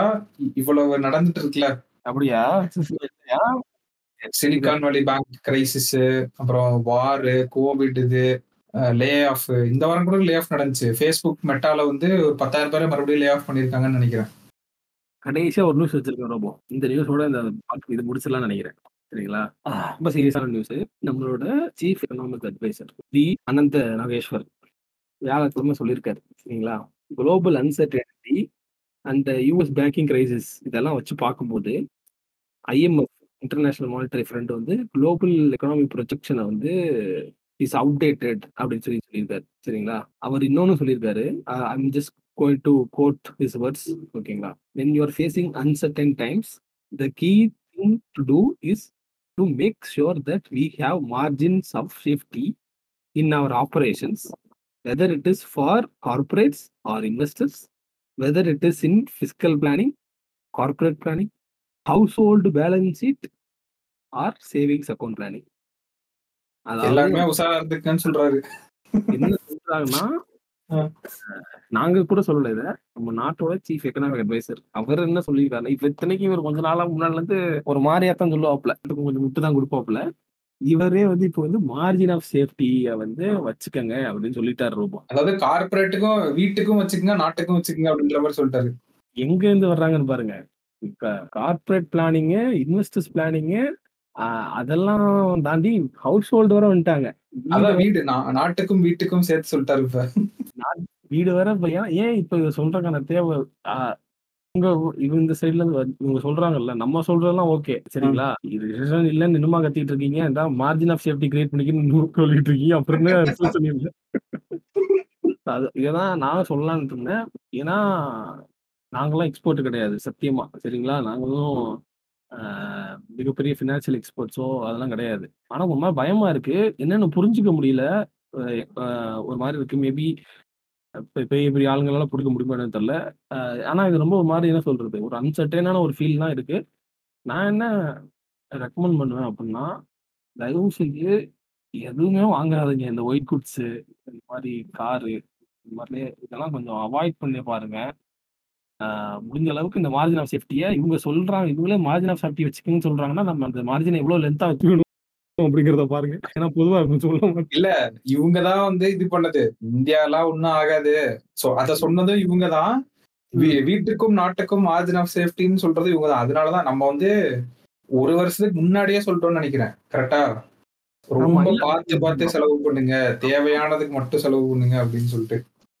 ஆமா, ஏன்னா இந்த எக்கனாமியற்ற அண்டர்ஸ்டாண்ட் பண்ணிக்க போற விதத்துல என்னோட அப்ரோச் மொதல் எப்படி இருக்கும் அப்படின்னா, ஒரு மணி ஃப்ளோவை வந்து ஐடென்டிஃபை பண்றது தான். ஸோ பல ஏரியாவில் வந்து அப்படியே ஹேங்கிங் இந்த மிட் ஏர் அப்படின்ற மாதிரி தான் இருக்கு. என்னடா குழப்பமா இருக்கு இந்த ஏரியா நடா குழப்பமா இருக்கு, இந்த ஏரியா நடா குழப்பமா இருக்கு அப்படிங்கிற ஏரியா தான் ரொம்ப அதிகமா இருக்கு. நம்ம இன்னும் இதை பத்தி இன்னும் டீட்டெயிலாக நம்ம we are going to talk more in SVB episode, கூடிய சீக்கிரம் விரைவில் வந்துடும். ஓகேவா, நான் மெயினாக சொன்னா சரி, இவங்க ரிசெஷன் இல்லை அப்படின்னு சொன்னாலும் மார்ஜின் ஆஃப் சேஃப்டி வச்சுக்கலாம்னு சொல்லி சீஃப் எக்கனாமிக் அட்வைசர் சொல்ற அளவுக்கு வந்தாச்சு. நம்ம நம்மளோட ஃபெடரல் ரிசர்வ் இருக்குல்ல, அதுக்கு அவர் சொன்ன அதெல்லாம் கேட்டீங்கன்னா நான் மட்டும் இல்லை, அவரே குழப்பத்தில் இருக்காருன்னு தெரியும். If federal reserve goes ahead with its tightening program, then we have to wait and see what kind of domino effect it might create on other banking institution and the overall economy. அவர்க்கே புரியல federal ரிசர்வ்லாம் இல்ல. இந்த point வந்து எனக்கு எப்ப புரிஞ்சிச்சுன்னா, அந்த SVBக்கு நான் prepare பண்றப்ப புரிஞ்சிச்சு. சிலிகான் வேலி பேங்கோட கிரைசிஸ் இருக்குல்ல, அப்பதான் வந்து இவங்க பண்ற ஒரு சின்ன ஒரு மானிட்டரி பாலிசி வந்து கவர்மெண்ட் பண்ணுது இல்ல, ஒரு இன்ட்ரெஸ்ட் ரேட்டை ஹைக் பண்றது, அது இவ்வளவு பெரிய டாமினோ எஃபெக்ட் கொண்டு வரும்னு சொல்லிட்டு எனக்கு அப்பதான். ஆமா, அது நம்ம அடுத்த டீ கடை பெஞ்ச் வந்து மோஸ்ட் ப்ராபப்ளி அதான் தான் இருக்கும். இப்போ நீங்க அடுத்தது கேட்கறப்ப உங்களுக்கு கிளியராகவே அதுல நாங்க நல்லா டெப்தாவே பேசுறோம் என்னென்ன பிரச்சனை இருக்கு அப்படின்னு சொல்லிட்டு. ஸோ கேட்டும் ரோபோவும் சொல்றது அன்னைக்கு சொன்னதுதான் இன்னைக்கும் சொல்றோம். இதுல வந்து மார்க்கெட்டிங் நியூஸ்லாம் டிஸ்கஸ் பண்றோம் அப்படின்றதுக்காக நீங்க இது இப்போ உடனே வாங்கி யூஸ் பண்ணணும்னு எந்த ஒரு அவசியமும் கிடையாது. இல்ல பொதுவாகவே இப்ப நீங்க ஏதாவது பொருள்லாம் வாங்கணும்னா உங்களை நாங்க வாங்காதீங்கன்னு சொல்ல, உங்க காசை வந்து கொஞ்சம் பார்த்து செலவு பண்ணுங்க. இந்த ஒரு வருஷத்துக்கு சொல்றேன், இந்த ஃபண்டிங் வின்டரே வந்து அவங்க சொன்ன கணக்கே வந்து இந்த ஒரு வருஷம் நம்ம அவங்களோட இது நம்ம எதுவும். ஆமாமா, உங்களோட இஷ்டம், நாங்க ஃபோர்ஸ் எல்லாம் பண்ணல, பட் சொல்ல வேண்டியது நாங்க சொல்லிடுறோம்னு சொல்றேன். அவ்வளவு இது பண்றேன். இப்போ ஒரு குண்டை போற பாருங்க, நாங்க சொல்றதே நீங்க நம்பவே தேவையில்லை, அவங்களுக்கு நம்புன்னா கேட்கவே மாட்டேன். ஆமாமா, நீ போய் பாத்துக்கன்றோமா. ஆமா, ஏன்னா அப்படி ஒருத்தங்க ரெண்டு பேரும் சொன்னாங்க, அதாவது ஃபினான்ஸ் இன்ஃப்ளூயன்சர்னு சொல்லி பயோல போட்டுக்கிட்டு ரீல்ஸ்ல வந்து 4x ட்ரேடர்னு பயோல போட்டுட்டு ரீல்ஸ்ல வந்து மூவி சஜஷன் கொடுத்தா பரவாயில்லடா. அவன் பேர்லாம் நான் சொல்ல விரும்பல, நம்ம எதுக்கு அவனுக்கு தேவையில்லாம டிராஃபிக் இது பண்ணிக்கிட்டு. ஒருத்தன் இருக்கான் இன்ஸ்டாகிராம்ல 4x ட்ரேடர்னு போட்டு பயோல வந்து மாஸ்டர் கிளாஸ் எல்லாமே போட்டிருக்கான். சரி ஓகே அப்படின்னு இருக்கு. ஒரு லிசனர் ஒரு கண்டென்ட் அனுப்பிச்சாங்க, உள்ள போய் பார்த்தா ஹார்லிக்ஸ் டப்பால இருக்க இதையும் சாஷேல இருக்கதையும் வெட்டி இது பண்ணிருக்கான். ஸ்பெசிஃபிக்கா சொல்லி நம்ம எல்லாம் இது பண்ணிக்கிட்டு இருக்க வேண்டாம், அந்த மாதிரியான இது கிடையாது. நாங்க உங்களே நம்பாதீங்கன்னு சொல்றோம், இதுதான் நாங்க. ஏன்னா அது கரெக்டான இதுன்னு எங்களுக்கு தோணுது. ஸோ அந்த ஹார்லிக்ஸ் மட்டும் நீங்க சொல்லிட்டீங்க, அதனால சொல்றேன், மடத்தரமா நம்பாதீங்கடாத. எந்த இதுலயுமே உங்களுக்கு ஹார்லிக்ஸ்ல உங்களுக்கு இத்தனை கிராம் ஹார்லிக்ஸ் தான் இந்த விலையை சொல்லி யாருமே சொல்லடா. ஹார்லிக்ஸுக்கு தான்டா விலை கொடுத்துருக்காங்க, அதுல இருக்க கிராமுக்கு விலை கொடுக்கலாம், புரிஞ்சுக்க கடாடி. ஆமா, டப்பால இது பண்றதும் சாசையில போடுறதுக்கு எப்படி ஒரே பிரைஸ் வச்சு தர முடியும்? பாக்கெட்டோட அதோட காஸ்ட் ஆஃப் ப்ரொடக்ஷன் அதான். அது இதை பத்தி பேசினா பேசிக்கிட்டே போலாம். அது ஒரு பேசிக்கானது இல்லையா? இப்போ எந்த ஒரு பொருளையுமே நம்ம எம்ஆர்பி போட்டிருக்குன்னா அங்க போயிட்டு அதுல உள்ளுக்குள்ள இருக்க குவான்டிட்டிக்கு தான் அவங்க எம்ஆர்பி போடுறான்னு சொல்லி அங்கேயுமே சொல்லலை அவங்க. நீங்க அதை அளந்து பார்த்து முட்டாள்தனமா பண்ணிட்டு இருக்காங்க. இல்ல, நான் சொல்லி முடிச்ச அன்னைக்குதான், இன்னைக்கு ஹார்லிக்ஸ் பாக்கெட்டை அளக்குற வந்து நாளைக்கு ஒரு சீயக்கா ஷாம்பு பிஸ்கட்ன்னு சொல்லி அளப்பான்னு சொல்லி முடிக்கல, அடுத்தடுத்து அதே வீடியோ வந்துருச்சு. அதனாலதான் சொல்றேன், போட்ட மாதிரிதான் ரொம்ப சிம்பிள் தான். அது எந்த வீடியோ எந்த இது அதிகமா இது என்னன்னா எனக்கு என்ன வருத்தமா இருக்கா, எந்த வீடியோ அதே ரீச் போதோ அதே மாதிரி கண்டென்ட் போடுறதா ஒரு ஸ்ட்ராட்டஜி நீங்க இருக்கலாம் சரிங்களா. எனக்கு என்ன வருத்தமா இருக்குன்னா இவ்வளவு இந்த கண்டென்ட்டை புரிஞ்சுக்காம இதுக்கு இவ்வளவு ரீச் கொடுக்குற ஆடியன்ஸ் இருக்காங்களா, இவங்க பத்தி தான் நாங்க பேசிட்டு இருக்கோமாடா. பரவாயில்லடா, இத வந்து யூடியூப்ல ஒரு சேனல் இருக்கு தமிழ்ல, இதையே வந்து அரை மணி நேரத்துக்கு கண்டென்ட் போடுவாங்க தெரியுமா. இவன் வந்து ரீல்ஸ்ல முடிச்சிட்டான் 30 செகண்ட்ல. அவனுக்கு பொறுமையா ஒவ்வொரு பேக்கெட் வெட்டுறதையும் இந்த சிஸ்டர் வச்சு வெட்டுறேன் பாருங்க, வெட்டுறப்ப பேக்கெட் இப்படி புரியுது பாருங்க அப்படின்ற அளவுக்கு பேசிட்டு இருப்பானுங்க. ஆனா அவனுக்கு இன்னும் ஒரே கண்டென்ட் தான் பண்றாங்க. அதாவது தெளிவா புரிஞ்சுக்கிட்டாங்க மக்களோட வாழ்க்கை ரொம்ப விரத்தியா இருக்கானுங்க. யூடியூப்ல வந்து என்னத்தை காட்டினாலும் பாப்பானுங்க, அதனால எதை வேணா காட்டான் யூடியூப்ல. எல்லாரும் வந்து வீடியோ கன்சியூம் பண்றாங்க. இப்ப சொன்னதுனால வந்து நீ சேல்ஸ் டிராப் ஆயிருச்சுன்னு நினைக்கிறேன், நான் அதான் கேக்குறேன். அதை எத்தனை பேருக்கு ஷேர் பண்ணிருப்பாங்க அந்த வீடியோவை. அதனால ஒரு ஹார்லிக்ஸ் வந்து டப்பா வாங்காதரா சாஷே வாங்குன்னு சொல்லிட்டு, இது ஒரு காமன் சென்ஸ் உள்ள ஒருத்த வந்து இப்படி பண்ண மாட்டான். பட் ஓகே, அவனுங்க கண்டென்ட் அவனுக்கு ரீச் அதிகமா இருக்கு, அது ஒரு ஸ்ட்ராட்டஜி தானே. இப்போ நீ ஒரு வீடியோ போடுற 1 மில்லியன் போதுனா உனக்கு என்ன தோணும்னா, ஓகே இப்ப இந்த மாதிரி கண்டென்ட் போட்டா அடுத்தடுத்து 1 மில்லியன் போகுன்றதுல பண்றதுதானே ஒரு நார்மலான விஷயம் தான். அவன் கேட் சொன்ன மாதிரி தான். இப்ப நானும் இன்னொரு பாயிண்ட்டும் சொல்லிக்கிறேன். இப்ப நம்ம இதுக்கு முன்னாடி பண்ண நோட் பண்றதுக்கு வந்து நல்ல ஒரு ரெஸ்பான்ஸ் இருந்துச்சு. அதுக்கு வந்து எல்லாருக்கும் ஃபர்ஸ்ட் ஒரு தேங்க்ஸ் சொல்லிக்கணும் அப்படின்றது. ஏன்னா நான் சொல்லவே இல்லை, நம்ம அந்த கேஷெட் ரிகவரி பத்தி நம்ம ஒரு எபிசோட்ல பேசணும்ல, அதை வந்து அந்த பெட்ரோல் பிரைஸோட இதையும் அது ஒரு 2 டாபிக் தான் டிஸ்கஸ் பண்ணியிருப்போம். நானும் கேட்டவே வந்து அன்னைக்கு டிஸ்கஸ் பண்ணிருக்கோம். அடையங்கப்பா பேப்பர் பேனா ஒரு நாள் எடுத்ததுக்கே இந்த எபிசோடு இவ்வளவு ரீச் இருக்கா அப்படின்ற மாதிரி நோட் பண்றதுக்கு. ஸோ அந்த எபிசோட்ல சொன்ன பாயிண்ட்டையும் இன்னைக்கு நம்ம பேசுனது நீங்க அழகா கனெக்ட் பண்ணி பார்க்கலாம். இந்தியாவில் நடந்த டிமாண்ட் வந்து டிஸ்கிரிஷனரி டிமாண்ட் இருக்குல்ல, டிமாண்ட் நடந்தது ஒரு செட் ஆஃப் பீப்புள் வந்து புஷ் பண்ணிட்டாங்க. ஆனா இப்ப அவங்க கையிலேயே காசு இல்லாதனாலதான் இம்போர்ட் டிராப் ஆயிருக்கு. இப்ப டிமாண்ட் அப்ப என்னன்னா 10% ஆஃப் த பாப்புலேஷன் தான் காசு இருக்குன்னு இவ்வளவு நாள் சொன்னோம்ல, அதுலயே வந்து ஒரு செட் ஆஃப் பீப்புளுக்கு இப்ப காசு வந்து அவங்க ரிசர்வ் மோடுக்கு போக ஆரம்பிச்சிட்டாங்க. அதான் அதனாலதான் டெபிசிட் வந்து இதா இருக்கு. விச் மீன்ஸ் என்னன்னா இப்ப 10% ஆஃப் த பாப்புலேஷன் சொன்னது இப்ப 5% மேபி குறைஞ்சிருக்கலாம். அப்ப 95% வந்து அந்த ரிசர்வ் மோடுக்கு வந்துட்டாங்கன்னு அர்த்தம். உண்ண உணவு உடுக்க உடை படுக்க இடம் அந்த நிலவைக்கு வந்துட்டாங்கன்னு அர்த்தம். கொஞ்சம் காசு வந்து பார்த்து செலவு பண்ணுங்க. அதே மாதிரி இப்போ நீங்களே வந்து இந்த ரீசெண்டாக நடந்த ஒரு இதெல்லாம் எக்ஸ்போசிங் வீடியோலாம் பார்த்துருப்பீங்க மார்ஸ் தமிழ்நாடு சேனல்ல வந்து, எவனை நம்புறதுலே தெரியல தாசனா அப்படின்ற மாதிரி. அதே மாதிரி நீங்க நாங்க சொல்றதையும் நம்பணும்னு எந்த ஒரு இதுவும் கிடையாது. எங்களோட சோர்சஸ் எல்லாமே நியூஸ் பேப்பர்ஸ் தான்.